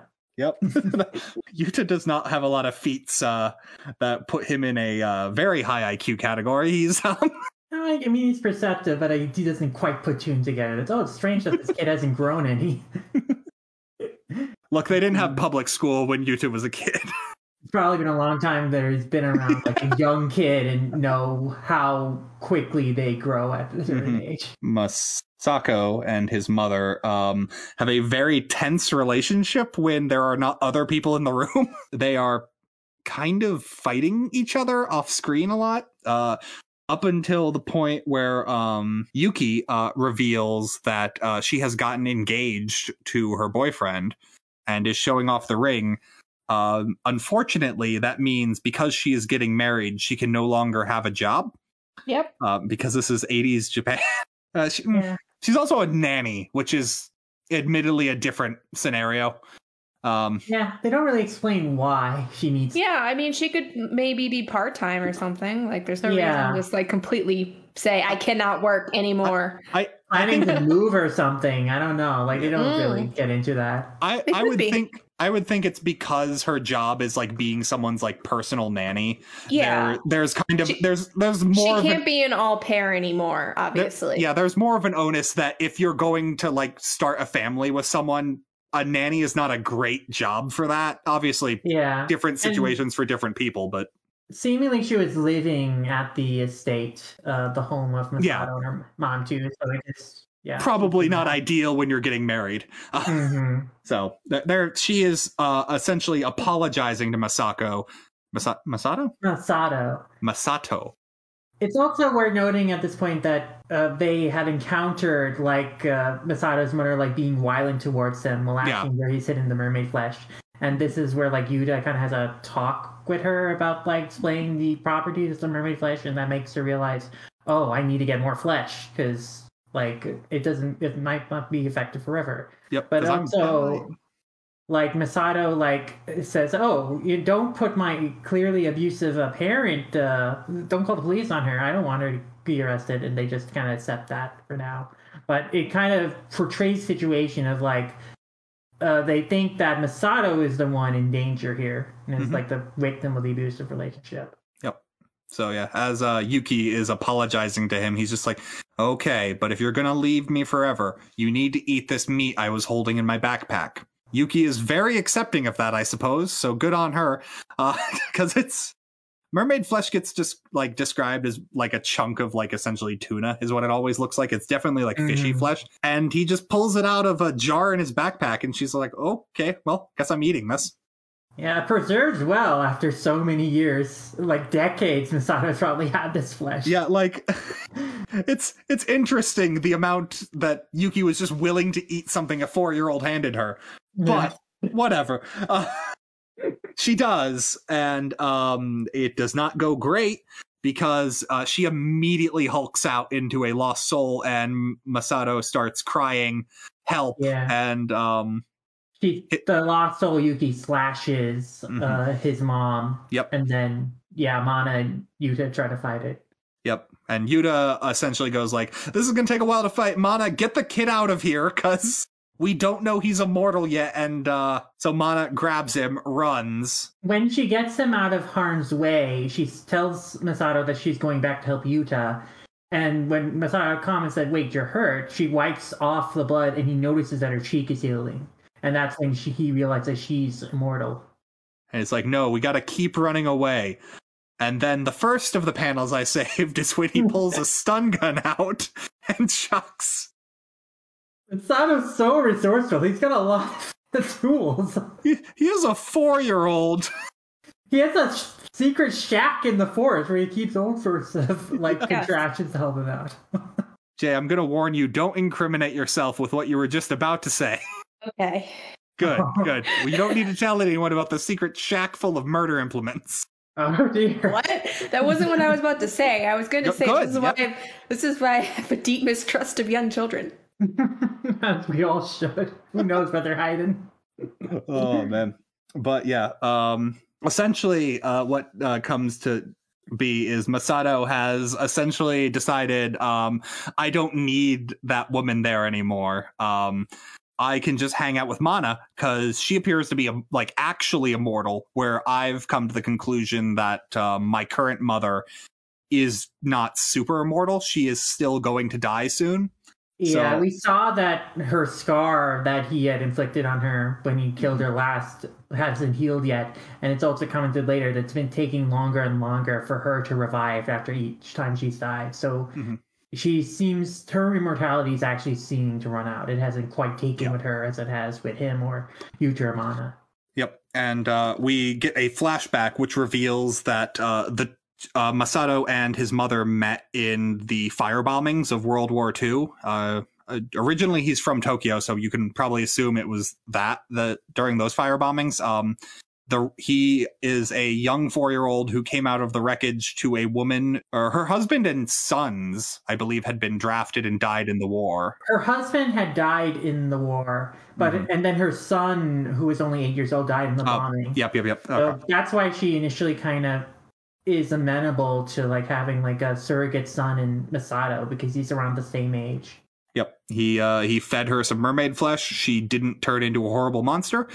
And they lived together for about uh 50 years before she kind of came to the conclusion it sure is weird neither of us have aged and she eventually came to like I he is 4 years old. We have to move literally every like 2 to 3 years. This is not maintainable. Yeah. I know. Worst immortals are the young ones. What started as like kind of like a a happy relationship between them slowly became twisted and abusive. Like she apparently has tried to kill him many times before, mm-hmm. but he always comes back, and she always tries to escape from him. And her last attempt was uh, the context for the se- opening scene of the chapter. She had ran away from him and got married, but then the yacht accident happened, and he found out about her and came back to her. which really puts into perspective when they the full color page when they pull into the train station uh he's like oh there's my mommy and the woman you see looks very dour and you're like Yeah. oh yep that's why masato has stun gunned uh mana and she wakes up. He has wrapped her in barbed wire because he's just Mhm. like you're immortal. You could probably gnaw through anything else but the barbed wire is going to hurt you just to move in so that will probably keep you here long enough uh, I'm gonna go back to the house, and um, you're clearly not gonna be okay with being my mom if Yuta's still alive. So I'm gonna go be home alone at my mansion and set up a whole bunch of deadly traps. And that's essentially what we get is uh, Yuta bust into the mansion to see the kid, and he runs off, and it's just a whole bunch of booby traps. It's so great. He like shoots marbles at him, and then he he puts marbles on the floor so he would trip, and then he's like strung up a bunch of like wire in the room for him so that he get decapitated. and you're like, oh man, what a bunch of uh, cute kitty pranks up to like homi- like, oh man, it's getting a little homicidal. And then And then he pulls out a gun. I got this in the war. And I'm like, what?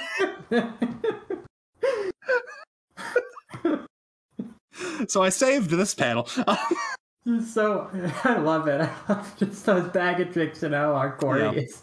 and then they they just he just keeps shooting him and um he reveals uh because uh yuta does his line of like i've been alive for 500 years and then uh masato just goes you little punk i've been alive for 800 and then yuta's like oh my god and then yuta then goes oh my god how many women have you poisoned Mm. Masato, uh, because we got a flashback earlier on where Masato's just like, "Mommy, eat this," and then she turns into a monster. But then we get another flashback. Kind of admits that that previous flashback he had. He's like, you know, I don't even think that was my first mom. Well, he he ha- it's been so long at this point that he can't even remember clearly. Clearly, like he's having kind of these traumatic flashbacks, like earlier, that he's remembering the moment where he fed the flesh to his mother and she became lost, and attacked him. Mm-hmm. But like you know, it's also been long enough that his his memories aren't clearly. He's lived such a long life and has done this to so many different women that he can't even say for sure anymore. But regardless, the reason why he keeps looking for surrogate mothers is kind of to replace the one, his original one that he lost so long ago. And he's just been trying Yeah. to recapture having a parent uh, for so long. It's also just impossible for him to live without one. Is the thing like Yeah, I mean, because four. of how young he is, yeah, he can't live on his own. So, except for being a vagabond. yeah and he mentions that like you know he would often like be taken in but everyone who would take him would die for one reason or another and so that's when he got the idea to use mermaid flesh to create another immortal like him who could live forever Yep. with him So anyway, uh, the fight culminates with uh, him about to chop off Yuta's head with an axe, and because Yuta's in danger, uh, Mana breaks through the window. Uh, there's a great scene where she rolls out of the thing onto the highway, still wrapped in barbed wire, and 2 Mhm. guys on a motorcycle just pull over. And she's like, "Quick, cut me out!" And then she just shows up later. I'm like, so I guess they had no problem with that. Um, yeah no and she she i love how she just like like breaks into the window just with full body not caring about the glass at all to just get to yuta it's so great just crashes in essentially uh he sees that mana is willing to sacrifice herself for yuta and just kind of comes to the conclusion she's not gonna agree to be my mom. This uh this is kind of a lost cause. I'm just gonna stick with the one i still have. He goes to wake up his mother. Uh she does not wake up because she is dead forever to which uh he goes like well I'm done with all of this. Lights the house on fire, and you would think, like every other person who lights a house on fire, he's planning to go up in the smoke. Nope, he is safe on the other side holds up his bags. It's like, I've still got a ton of mermaid flesh. And yeah, steals a car. That is like Oh. that's where my my Oh. screenshot came from. That was just so unsettling. He's so angry.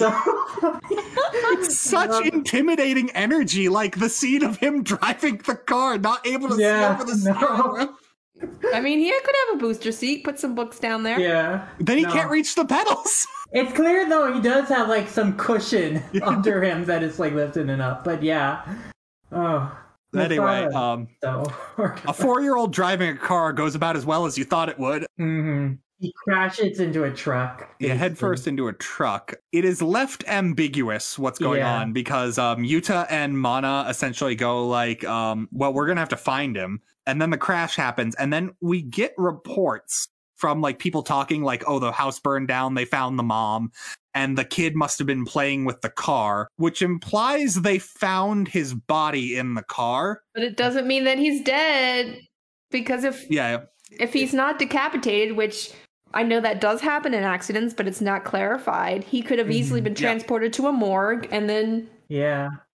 It's ambiguous when Masato's fate actually is, which I like. It you could read it either way that he did die in the crash or Mhm. that he's still out there and he's going to do this again. And that's what I also like about the scene of him crashing into the truck. Is like he's really rolling the dice because we've also kind of gotten the sense that he's a little bit nihilistic at this point. It's he's like, well, either I live or either I die. At this point, like I'm willing to take either. But if I do live, I'm going to begin again and continue to search for another mother to live with me forever, basically. yeah, that's the end of the chapter. I have shipping nonsense, but I think I might have been misremembering what chapter that was. Uh, no, there is some like stuff at the end where it's basically Yuta and Mana are talking about like you know Mana was super worried about Yuta during this, and she was so happy when mhm. he she found that he's still alive, Gotcha. and like she, he was crying like tears of relief, and that was the first for her and stuff like that, which is kind of a cool moment of growth in terms of like how strongly she feels about him. I guess another note I just want to make about Masato uh, that we kind of plumbed over is that he did see, genuinely have some care for Misa, the woman who's like his mother, because he was like wiping tears off his face when he Mhm. came to the realization that she really was dead. Yeah, and that, that uh, that kind of counteract a point he had made earlier when um Yuta confronted him of like like why did you just kill Yuki like that? Like how could you care so little about someone? And Masato just goes, You can't let yourself get attached when you live Mhm. forever. The heartbreak would be unending. And then when he gets choked up about his mom dying, it's like, well, clearly that's not true for you. You're just saying that. yeah, despite his best efforts to be detached, he still, you know, did care. Like he still was fond of her in some way, even if their relationship had become twisted in the last couple of Mhm. years. Next story up, uh, the Ash Princess, which is another uh, Yuta backstory episode. This takes place somewhere in between the modern era and the backstory with Rin. Yeah, it also takes place about 300 years ago, around the same era as the Rin story. And essentially, what is going on in this one is there is a uh, young girl named, uh, like, very young, uh, probably eight, I want to say. I think th- they say her age at some point, but I can't remember. 12. Oh, wow, I was way off. Um, uh, so her name is Natsume, um, and she is essentially uh, running a scam with her father. Uh, they have a sideshow where they have a mermaid that they show like in a tank splashing around, and then from that they say, "Well, if you eat a mermaid's flesh, you'll live forever." And they sell little parcels of it, which um, is revealed later to be carp because they don't have a real Mhm. mermaid but they manage to pull this trick off because Natsume can cut herself and the cut instantly heals. Natsume is getting attacked by a monk who is trying to kill her because she is a vile demon creature. And Yuta's just like, hey, no, no, don't don't kill a child. What's going on here? And then the monk's like, "Yo, vile creature, and then Natsume gets away. I mean, he sees him cut her arm clear off. And well, also, I think Yuta had seen the sideshow and knew she had some like kind of healing. no, And Yuta hadn't seen the sideshow yet. He just Ah. heard about it from someone else. The monk had seen the sideshow and recognized that Gotcha. girl was the same one that he had revived with the technique of so many years ago. because he saved Natsume, uh, she invites him over to dinner at their house to spend the night because he is still a drifter. So um, he is like, "Hey, cool, food and a warm bed to sleep, great," uh, and heads over where Natsume's father um, welcomes him, and they show him the mermaid that is just like a monkey and a fish. Well, it's a it's a monkey Yeah. mermaid kind of. Yeah. It's another great panel. Just a Yeah. screeching face, monkey splashing around. And uh, the the father comes clean about it is not a real mermaid and you appear to be immortal because you've eaten the flesh of a mermaid. Uh, that's not what natsume did. She didn't do that. And Mhm. yuta's just like okay i believe you at face value with no further questions. Uh, i'm gonna go to bed now. And then in the middle of the night um, natsume tries to eat yuta's liver. Uh, and uh, at that point the father's just like okay well i'm gonna have to kick you out now And Yuta's re- reaction is like, "Oh man, that girl can really bite." Yeah, really, you, you, you're just really accepting of, hey, this girl's immortal. Oh, did she eat the flesh of a mermaid? No. Okay, well, that's enough information for me. Oh man, she tried to eat my liver? That's weird. well, guess I'm sleeping outside. Um, he eventually runs into the monk again, and the monk says, like, hey, you know that girl's not right. Like, I know that she's not right because I'm the one who revived her. Uh, she was dead, and I used her bones and a mermaid liver to bring her back to life. But it's clear she's been eating like livers out of cats and dogs and things. Also, she hasn't aged in the 25 years since I did that. What's going Mhm. on there? And Yuta's just like, You're right, that is weird.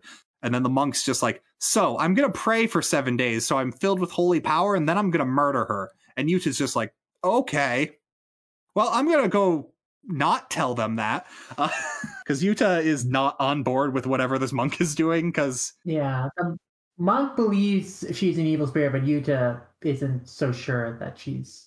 Yeah, uh, Yuta is strongly of the opinion like it sure is weird that she's eating livers out of like living things, but like people eat fish to be alive too, so it's not that evil. Like Yuta's very accepting of it, considering he yeah. almost had his liver eaten. But it is then revealed that uh, Natsume's father watched the monk do this ritual that can revive dead things, uh, and like after seeing it, is performing it on other things. Uh, like the mermaid they have is a fish skeleton and monkey skeleton, and he also offers to do this for other people for money, presumably, because the chapter opens with um a young boy dissolving into bones, which is what happens when you don't use a mermaid liver. Mm-hmm. Um, and essentially, forever.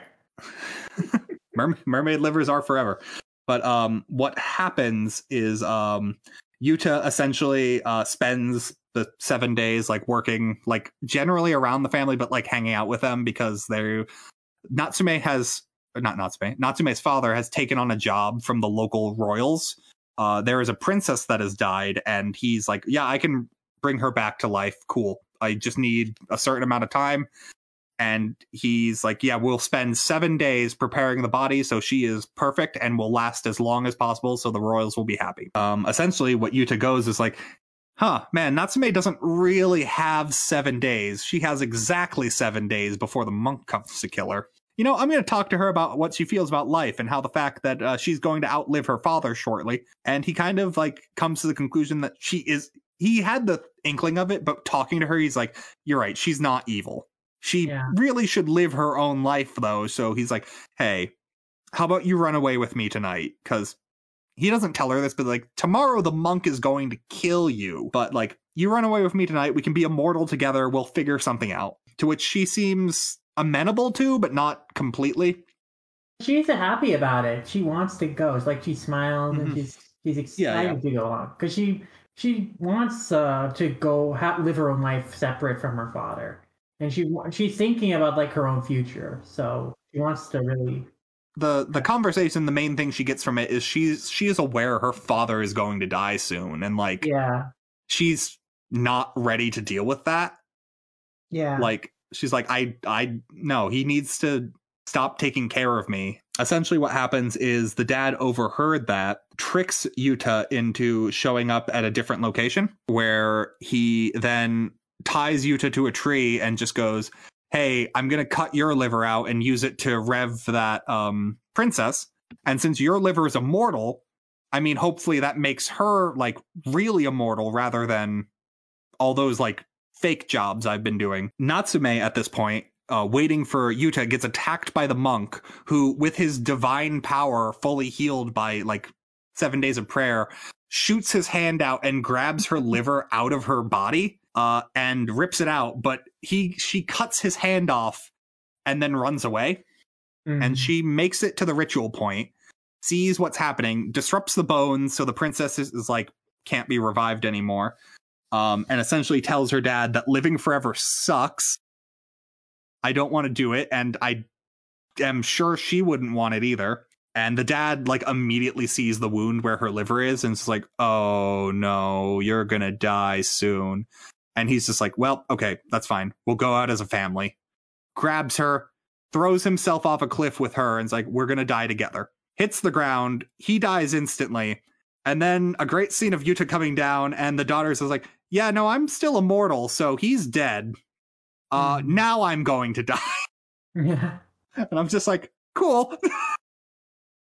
no, she felt sorry for her boss, so she kind of let him commit his like double mm-hmm. suicide, you know, to make him yeah. feel at peace. But I mean, she yeah, she is dying anyway without her liver. Yeah, and she fades away almost immediately. And then the monk comes in. Is like, "Well, I'm going to perform the last rites," and Yuta's just like, "No, go go away. You have just made everything awful." Yeah, just stop. Because this girl wanted to keep living. She decided to live. That's why she decided to about Yuta's offer because they're the same. They're both like immortal beings. So you know, she was afraid of being like alone after her dad passed away, and so that's why she was happy that you know you invited her on because you know there, she, Yuta was someone that she could have spent her life with Mhm. uh, as a companion. But Yeah. the tragedy is like the monks just saw her as an evil creature. Mhm. The dad was just possessed of her and wasn't ready to like let her live her own life. And in the end, like uh, she ends up uh, passing away. So yeah, another bittersweet ending. Uh, the next uh, saga we have is The Mermaid's Gaze. This is an interesting one to summarize because so much of this chapter is like the mystery of what's happening, to which the majority of the characters involved are completely aware of what's happening in one point or another. So, from a reader, you're constantly kept in the dark and it's very interesting to read through. But, like, going back to summarize it, it's kind of like they didn't know this yet, but then what is the best way to do this? Like, essentially there is an old house that Yuta used to work at that um since he no longer works there um has been known for having a creepy doll in the attic that looks out. People say the house is haunted uh mostly because there's this dude who keeps showing up uh and harassing the old lady that lives there until she murders him and then it turns out he's immortal so he's just comes back the next day Mhm. uh, and she has called the police about this several times, and they're like, "Look, we we can't report a murder. You, you're admitting to a murder with no body. What are we supposed to do here?" yeah, especially when the person he murders comes back right in front of the police and says, "Nope, I'm still alive." So I, I guess the runabout of this is that it is revealed that um, Yuta used to work as like a stable hand for this rich family, of which the eldest daughter, um, Tsukiko, uh, and the eldest son, uh, Shingo, were very close um, because uh, Shingo was essentially the poster child for a sheer- serial killer as a child. Mhm. He was happy torturing small animals as a child until the point that his sister grabbed a knife away from him so forcefully she accidentally cut his eye out. And from that, she felt guilty and would constantly apologize for his bad behavior up until the point where, um, He poisoned her fiance and killed him. to which she kind of feels guilty for, and um, their family, being rich, have a secret supply of mermaid flesh, as is wont to do, as right next to their family dungeon. I think they technically don't have a family dungeon. They built one later. They built one in the basement. Yeah. Essentially, what happens is she feeds them both mermaid flesh because at this point, her family just knows that's a powerful poison because no one survives it. Uh, Mhm. Unfortunately, um, she just dies peacefully and nothing happens to him. He's immortal. Uh, so, cut back to the present day. Um, he has come back to harass um, the family that now lives there is the woman who owns the house and a servant girl who moved back into the house in for some reason. Sugiko uh, was like kind of uh, the, the woman who's like most afraid of Shingo. She she was the one who let him out when she was a servant when she was a kid. And then her sister, uh, like, also has moved in with her now, and she doesn't really know the full context of what is going on. Yeah. because she didn't work there uh, during the period where, like, Mhm. you know, all this stuff with Shingo, uh, stat, and then be- being locked up happened. uh, Shingo got locked away when uh, his sister poisoned herself because she was no longer there to protect him. And Yeah, so his father locked him away. I assume if you're a father in a traditional Japanese household, uh, if you hate a child, you just lock them in the family dungeon yeah. because this has now happened three times. He has been locked in there until he gets let out. He runs around and they both die immediately from the poison and are buried. Mhm. Yep. uh, he digs himself out from the grave and the father beats him going like the wrong child survived um, at some point he steals his sister's eye Yeah, So no, what hap- after he like escaped, Mhm. was let out, escapes, and like attacked like Sugiko, he found like the doll that Yeah. what was made of her his sister's Mm-hmm. corpse, and then like he steals her eye at that Yeah. point. Well, it was never a doll. It was her body was again preserved by the Yeah. mermaid poison. yeah Yeah. yeah, no, it's like her corpse. Which, which again is a thing the characters aren't aware of but also kind of are it's it's a mystery that for the reader is very impactful it's looking back to summarize it's kind of a few hurdles to jump through Yeah. But uh, the main thing is Shingo has always been like, frankly, a piece of shit. And what he loves doing is murdering women that look like his sister and then Mhm. coming back to the house to brag about it to the old women. Um, unfortunately, what happens when he murder he's just about to murder the the eye he stole from his sister flashes to the picture of him ripping out her eye from her corpse. No, when he strangled uh, her when when she died. Oh, I thought it was. I thought it was when he was taking the eye out, but okay. It's it's of him killing her then. And um he's just like, "Oh, what an awful thing to constantly be reminded of. That just totally kills the mood when I'm murdering." That is his motivation is is like, "Dude, I really wish I could murder, but I keep getting this weird sister guilt. If that could just go Yeah. away, I could keep murdering." And I'm like, "Ooh, he is not redeemable at all." No. he comes to the conclusion that uh, he recognizes Yuta from when he was there, and he's just like, "Oh, he must be immortal." And then, "Oh, the doll must be there." And Yuta and him have like a really elaborate fight where he starts off with a gun and then pulls out a pump action shotgun. and there is so much gunfire. The neighbors next door go like, "Hey, should we we call the police?" And then the mom's just like, "The police never do anything. They must be listening to the TV too loud." And I'm like, yeah. lady, there's a lot of gunfire coming from this house. The idea is though that they've heard like this is the neighborhood where they've heard everything, and previously like Yeah. they've they've called the cops like a hundred times, and nothing ever came from it. Yeah. So it's, Yep. so that's why they're ignoring it. So like saying, yeah, it's probably nothing. This kind a- of stuff happens at this house all the time. It's a funny panel in um, Mhm. modern context, though. Uh, Shingo, Shingo pulling out a shotgun just from I guess his cloak is really funny because it's so big. Where how is he hiding it and carrying Also, it all the time? if if your goal is to just murder everyone, start with the shotgun. He starts off with a pistol, like. Uh, but um, yeah. So they bring him down to the doll that's not in the basement; it's in the super basement that they built during World War II as a bomb shelter. Upon finding the doll, he goes like, "Yes, I'm haunted by her memory. I." Well, the re- he gets revealed as what he's saying. Like, I'm seeing through her eyes. I don't think she died when she ate the mermaid poison. I think she's just been Mhm. stuck in that body and that is enough for you to, to go like well okay if she's just been stuck not able to move we should put her out of her misery so they come down they have a big old samurai sword shingo's gonna do it and yuta's just like no i'm not giving you the satisfaction she deserves better than that uh grabs it uh cuts off the doll's head and then goes uh and then shingo's just like well cool i am now guilt free i'm gonna go back to murdering and then yuta's just like no, I'm not letting you leave. I don't know why you thought that was going to happen. Uh, I'm going to kill you now.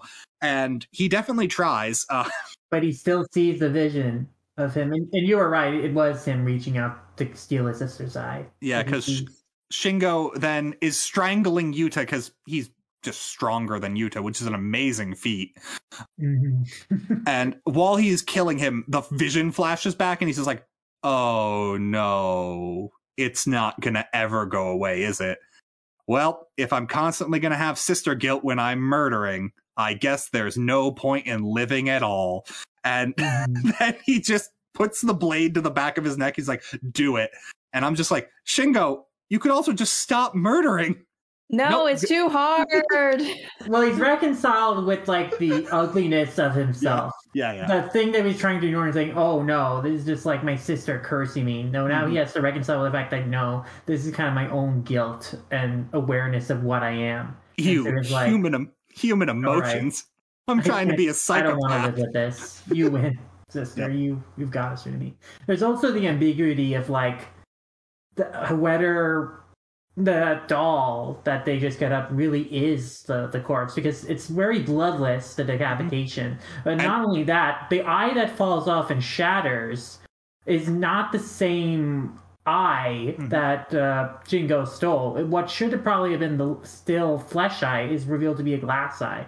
So either both of the eyes were replaced as glass eyes, or that this It was always a body of her sister was always a doll, and that's kind of the theory Mana has at the end too. Yeah, like That yeah, Shingo is just kind of cursed with his own that, guilt. that that Shingo might just straight up have a glass eye in is the other thing. Like That's the ambiguity. It could be mm-hmm. that the eyes were both replaced with glasses, or like it was never her body to begin with. It was just. Mm-hmm. Well, I mean, the one thing that would dispel that is that he claims to be able to look out of the other eye as if it was like living tissue.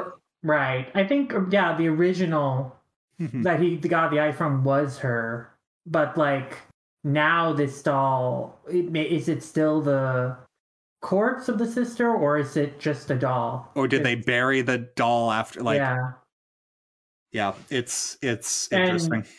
Has he always really been able to see out, or is he just seeing this vision? hmm So, and it's just like a um psychological mental thing. Yeah. Then we uh, hit the final saga we read, uh, which is Mermaid's Mask, which uh, really drove home the point that they just love titling these mermaids something. Because the Yeah. last three have been hard to differentiate based on name alone. But um, It's definitely an English localization thing. Uh, oh, is it okay? Yeah. Gotcha. Okay. Uh, then I've got some problems with this start because it starts off with a kid murdering his mom, Again. And- and then it jump cuts. to- Yeah, yeah, that's another thing. Is I first time I was reading this until they said the kid's name, I thought Masato was back. Yeah. But- no, the kid looks re- now looks very similar to Masato. Like not exactly similar, but uh, you could be confused if they were the same. But yeah, so a murder happens, and then we jump cut to a kid being kidnapped by a dude. You would think those are sequentially tied to each other, but you would be wrong. Uh, It's a because it, it gets revealed later that is not the same kid, but I don't know. It's a it's a decent enough flashback. It's just a bit of a It, it the chronology is meant to mislead you. yeah, yeah. It's it is purposefully misleading. Mhm. Um, but uh, so essentially, there is a kid by the name of Nanao. He has been kidnapped. It's found out uh, by a man. He jumps out of the window of a moving car, rolls on the ground out of a moving car, which is amazing. Uh, survives with a lot of like scraped legs and everything, and winds up on the side of a river where Yuta and Mana found out the plot's happening. So they run into him. And seeing this injured child, they're like, oh, wow, what's going on here? And he's like, hold on, I got to take my medicine. He eats something, and then his wounds immediately heal. And they're like, hold on, that's magic. Uh, and he is returned home to his family. Um, his mom is there, uh, and grandma is not happy to see he is back, where she talks to Yuta and goes, he was supposed to leave. He is not safe here. and so they suspect that because his wounds are healing so quickly that he might be one of them. They don't know for sure, but Yeah. there's- it's just something's going on. And then we get a uh, scene of the mom opening the box the boy had run away with. And it is an urn full of ashes, but more importantly, there is also a human face in it. Yeah, but it's Scar. We cut to um, Yuta and Amana have gotten odd jobs at the fishery, which just seems to be their normal thing, is either a construction site or a fishery. Yuta notices the guy that was in the car. Yeah, the guy that had seemingly tried to kidnap them now before. He I- approaches them again. How does Yuta recognize the kidnapper? Did he ever see him before? Because I know Well. Yuta doesn't recognize him. The Oh. now says that's the guy who kidnapped me. Got- and okay. says, okay, I'm going to talk to him. Gotcha. Okay, that makes more sense. So he heads off to follow him. Meanwhile, um, Nanao and Mana hang out where they start um, cleaning up the storage area in the house, and Yuta uh, follows the guy who has decided to meet. He calls up some woman, and they meet on a hill where it is the same. Nanao's mother walks into the storage unit, and this woman walks out. She has a completely different face, hmm which we also reveal is the same face as in a very weird scene. The grandma shows um, both of them what Nanao and the mom look like, and it's a picture of them, but they don't look quite the same. hmm It's it's odd, but um, what we eventually come to is uh, the kidnapper meets with the woman on the bridge uh, on the cliff and goes, "Mom, what's going on here?" And everyone watching, Yuta include, is like, "That woman is younger than him. What is going on here?" hmm Um, And essentially, uh, he goes, I want my son back. Uh, his mom goes, Nope, and pushes him off the cliff. Talk about mother's love. Yeah, no. She Very acknowledges that is her son, yep. but And- no, No, I have a new son, younger and better. that is my grandson. But yes, Which is essentially what Yuta goes like, hold on, what did you just do? And she's like, oh, there was a witness, time to stab. And as she's stabbing him, the bandage comes off and her face is scarred, Mm, which is at this point, it's revealed that's the same as the human face that was in the urn. Mhm. He is obviously immortal, so he wakes up without problem uh, and climbs down the cliff to find the man who reveals himself to be my name is also Nanao. That was my mother. Me and her ate mermaid flesh. Nothing really happened to me other than this scar on my shoulder. She got a scar on her face, but now she hasn't aged for 25 years. She came back into my life eight years ago and stole my son. I was very sad about that and have been trying to find them ever since. I mean, without the mermaid flesh, this just sounds like a fact of like overbearing grandparents. no, What the, the you weird never let me see my grandchild. grandparents stealing your kid. It's like, yeah. And like the weird thing is, the only way he even finds out about this is his mom goes back to live with her mom, which is his grandmother. hmm The grandmother immediately calls him. Why would she go back to her mother's house? I think she's trying to recapture, I guess, that loss. Mm-hmm. Yeah, but it's just kind of silly because they keep it in the family. It's like, Yeah. so you went to my grandma's, so you went to grandma's house, you stole your grandchild because you're trying to relive like the whole mother son dynamic. You screwed your own She hid for biological son. I mean, the answer she's clearly not right. In Yeah, yeah. and she's motivated by like nostalgia. a- uh, she a- she uh, clearly hid successfully for six years though is the big thing. yeah. and then decided recently to move back in with grandma, who immediately called her grandson, which good on her. Mhm. Grandma mm. has done nothing wrong.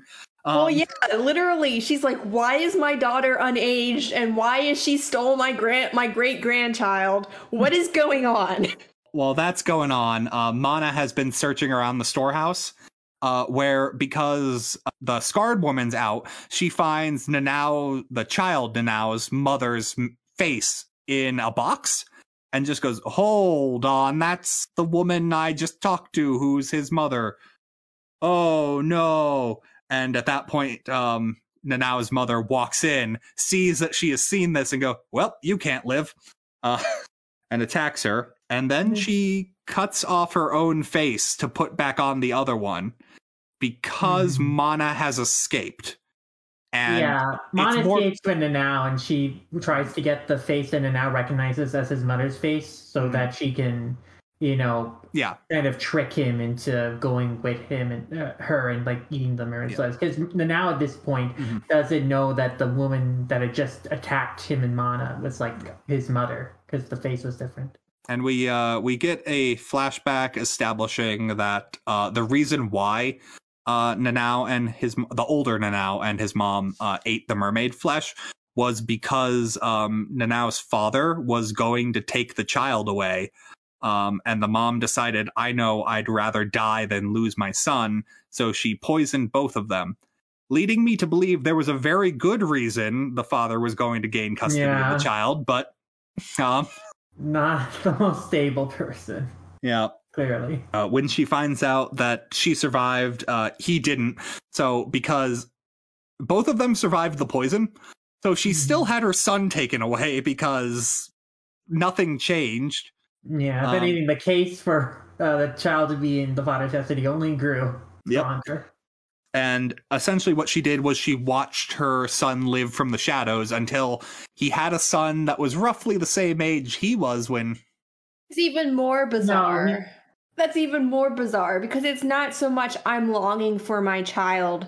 You got to see your child grow up. You knew he was happy and healthy. Right. Well, she couldn't be a part of his life. She Mhm. had to watch him from a distance. And when she saw that, like, he had uh, a child of his own and it looked very similar like him, that's what triggered this idea of her to, like, steal him and, like, raise him as, like, if she, you know, the now that she never could Yeah. raise herself And it's at this point that it's fully revealed that the deal with um the younger Nanao taking his medicine is that um she has been slowly grinding up smaller and smaller bits of the mermaid ash into a powder that he, he has been feeding with the theory that that will build his tolerance so that when he finally eats the mermaid flesh, he will gain immortality and not just die, because she is very aware of the fact that the majority of people who eat the flesh die.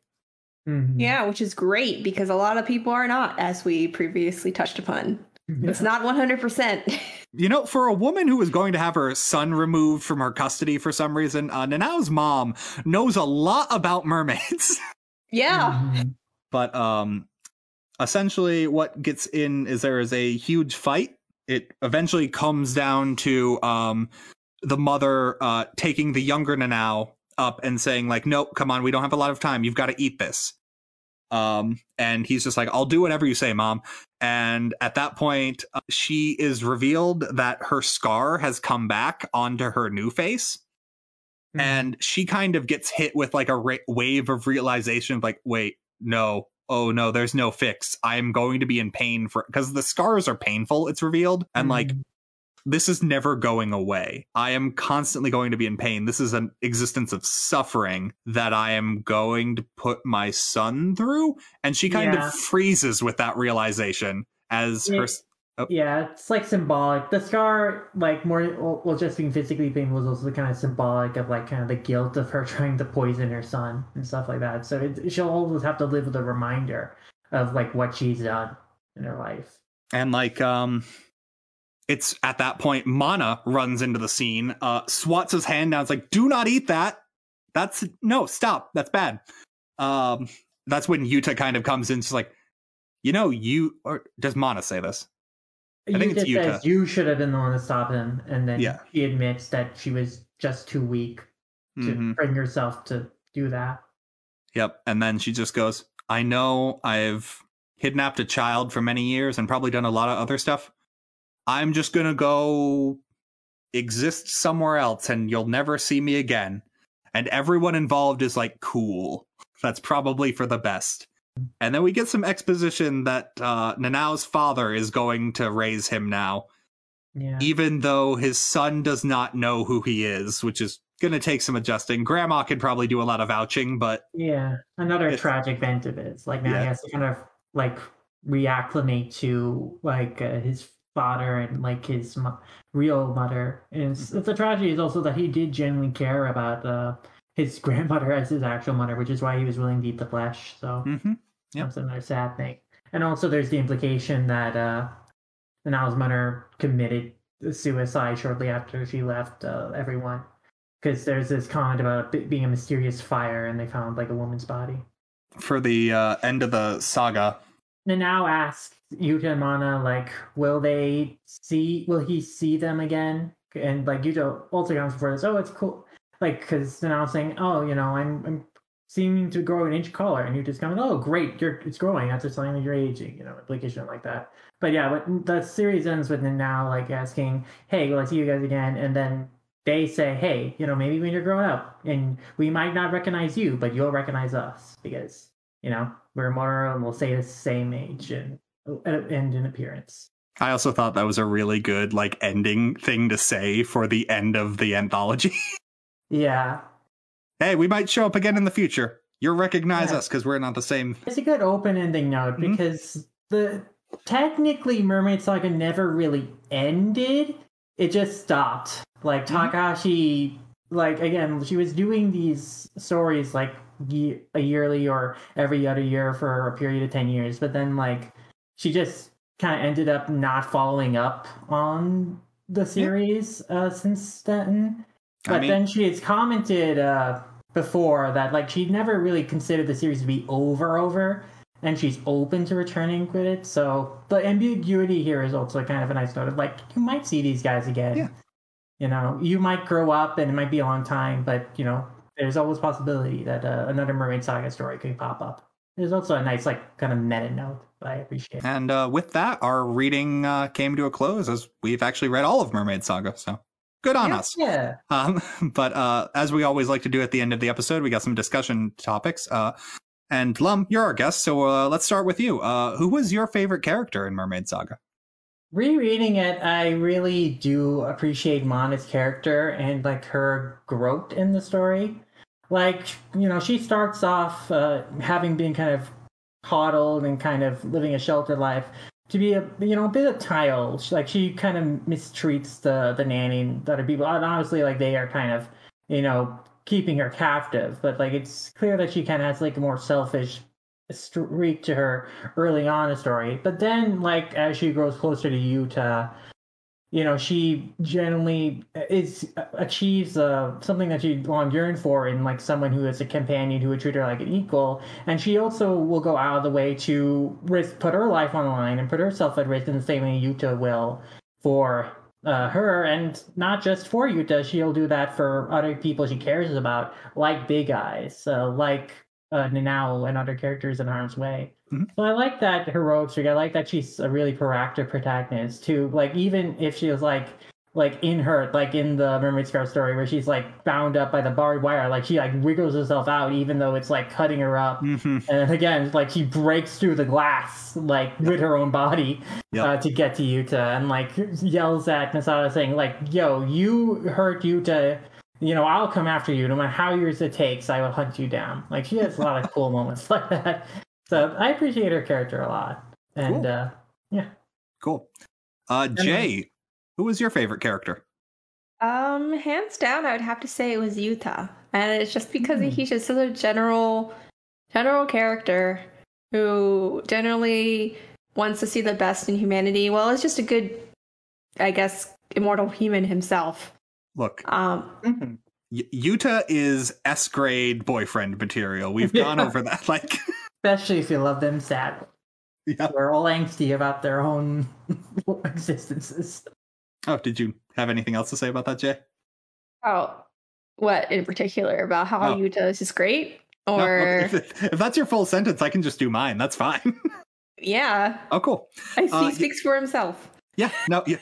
Oh man, uh, Yuta's a strong pick. Um, just to be a little different, uh, I'm gonna go with uh, Towa from Mermaid Forest, just because she really owns being the villain of that uh, saga, and like the lack of karmic justice at the end, I really love. Like, I love someone working so hard for like ill ends, and then not getting what they want just at the end like when it hurts Yeah. the most for them. Like she and the fact that we have the doctor come in is just like i gave her the opportunity to leave multiple times just erases like any of the like oh no she was a victim of her circumstance. No.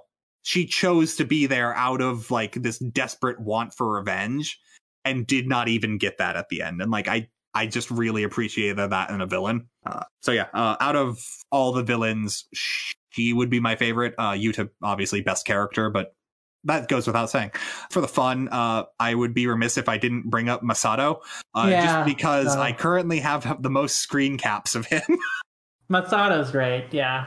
I mean, Just to- it's to answer the next question, Mermaid's uh, Scar, uh, or yeah, like that has always been the most memorable story to me, and a lot of that is because of Masato as a character, and just how like kind of eerie and chilling he is, and but also like just how insanely hardcore he is with all his like little tricks in the fight with him and Yuta, and the fact that he's the person who really comes closest to killing Yuta for good in mm. terms of like chopping his head off. So Yeah. He's definitely like a really great antagonist, and really yeah, cool, cool. Uh, Jay, what was uh, your favorite story from this anthology? I would say the Village of the Fighting Fish. I would have liked to see how that played out. And honestly, the modern day ones were interesting, but it was just more. I guess I just like threw back yuta and his trials and tribulations, you know, back when the whole mermaid, I want to say lore was in full throttle. Yeah, like I Mm. I liked Yuta better also when he was playing the field and not tied down by mana. You're right. I don't think he was still tied down by Mana. I mean, You're right. He's not, but I mean, he's just full on. He married once, he made a commitment, saw that commitment out through the end, and now he realized I never want to go through that again. well, uh, not hundred percent on that, but he do- he does keep bailing. And then uh, for me, I know we kind of skimmed over it, but I think I actually like Mermaid's Gaze the most. It was, it had like the most like of a thriller kind of feel.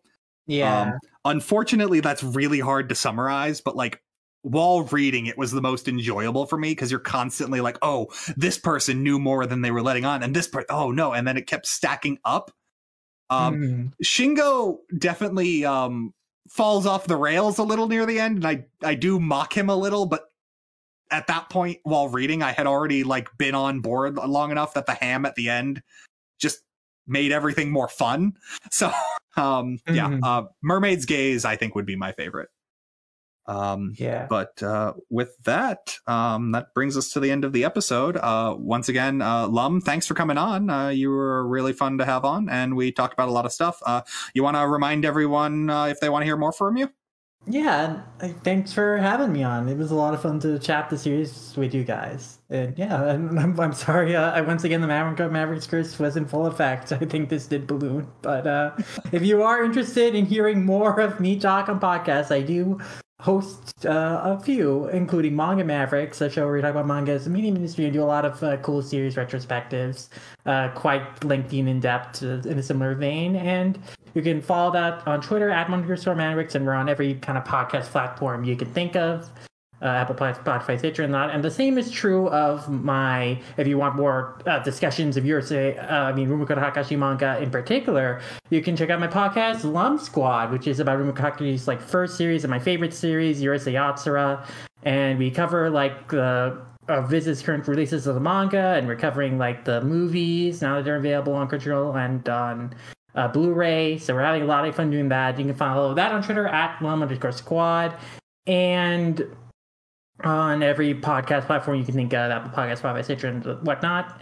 And if you, and beyond my podcast, you like the art I make uh, for my podcast and art and illustrations I make in general, you can follow my Instagram at Sid Artworks. Cool. And, uh, oh, you can also read uh, my reviews on uh, mangamavericks.com. We recently rebranded from All Comic to Manga Mavericks. So, uh, actually, after rereading Mermaid Saga, I am inspired to write a, a review of it. So, hopefully, that'll be up uh, by the time you're listening to this. So, yeah, you can check out uh, some of my reviews on there as well. Yeah, I'll uh, I'll be sure to link that in the podcast description below. Yep, and uh, as always, uh, if you want to hear more from us, uh, you can follow us at Over MangaCast on Twitter, Facebook, Instagram. Uh, it's a very easy name to get on a lot of things. Uh, YouTube, we're also Over MangaCast there. Um, if you like commenting on individual episodes, uh, the YouTube episodes go up about uh, two weeks after, and they're really good for individual ones. Uh, as always, if you want to leave a review on iTunes or your podcatcher of choice, uh, we always appreciate those. And if you have any suggestions for series you'd like us to read in the future, um, just go ahead, reach out to us on Twitter, Facebook, uh, yell at us for opinions, whatever you want. We're really receptive to most things. Uh, but anyway, um, we've got another uh, week lined up. Uh, unfortunately, no uh, Sam and Jacob next week. I'm sure they'll have some other wacky adventure they're going on. But uh, we will be reading uh, Blue Giant, volumes one and two, and we might just have another guest on. We'll see. Uh, thanks everyone for listening, and uh, good night. Good night. Sayonara.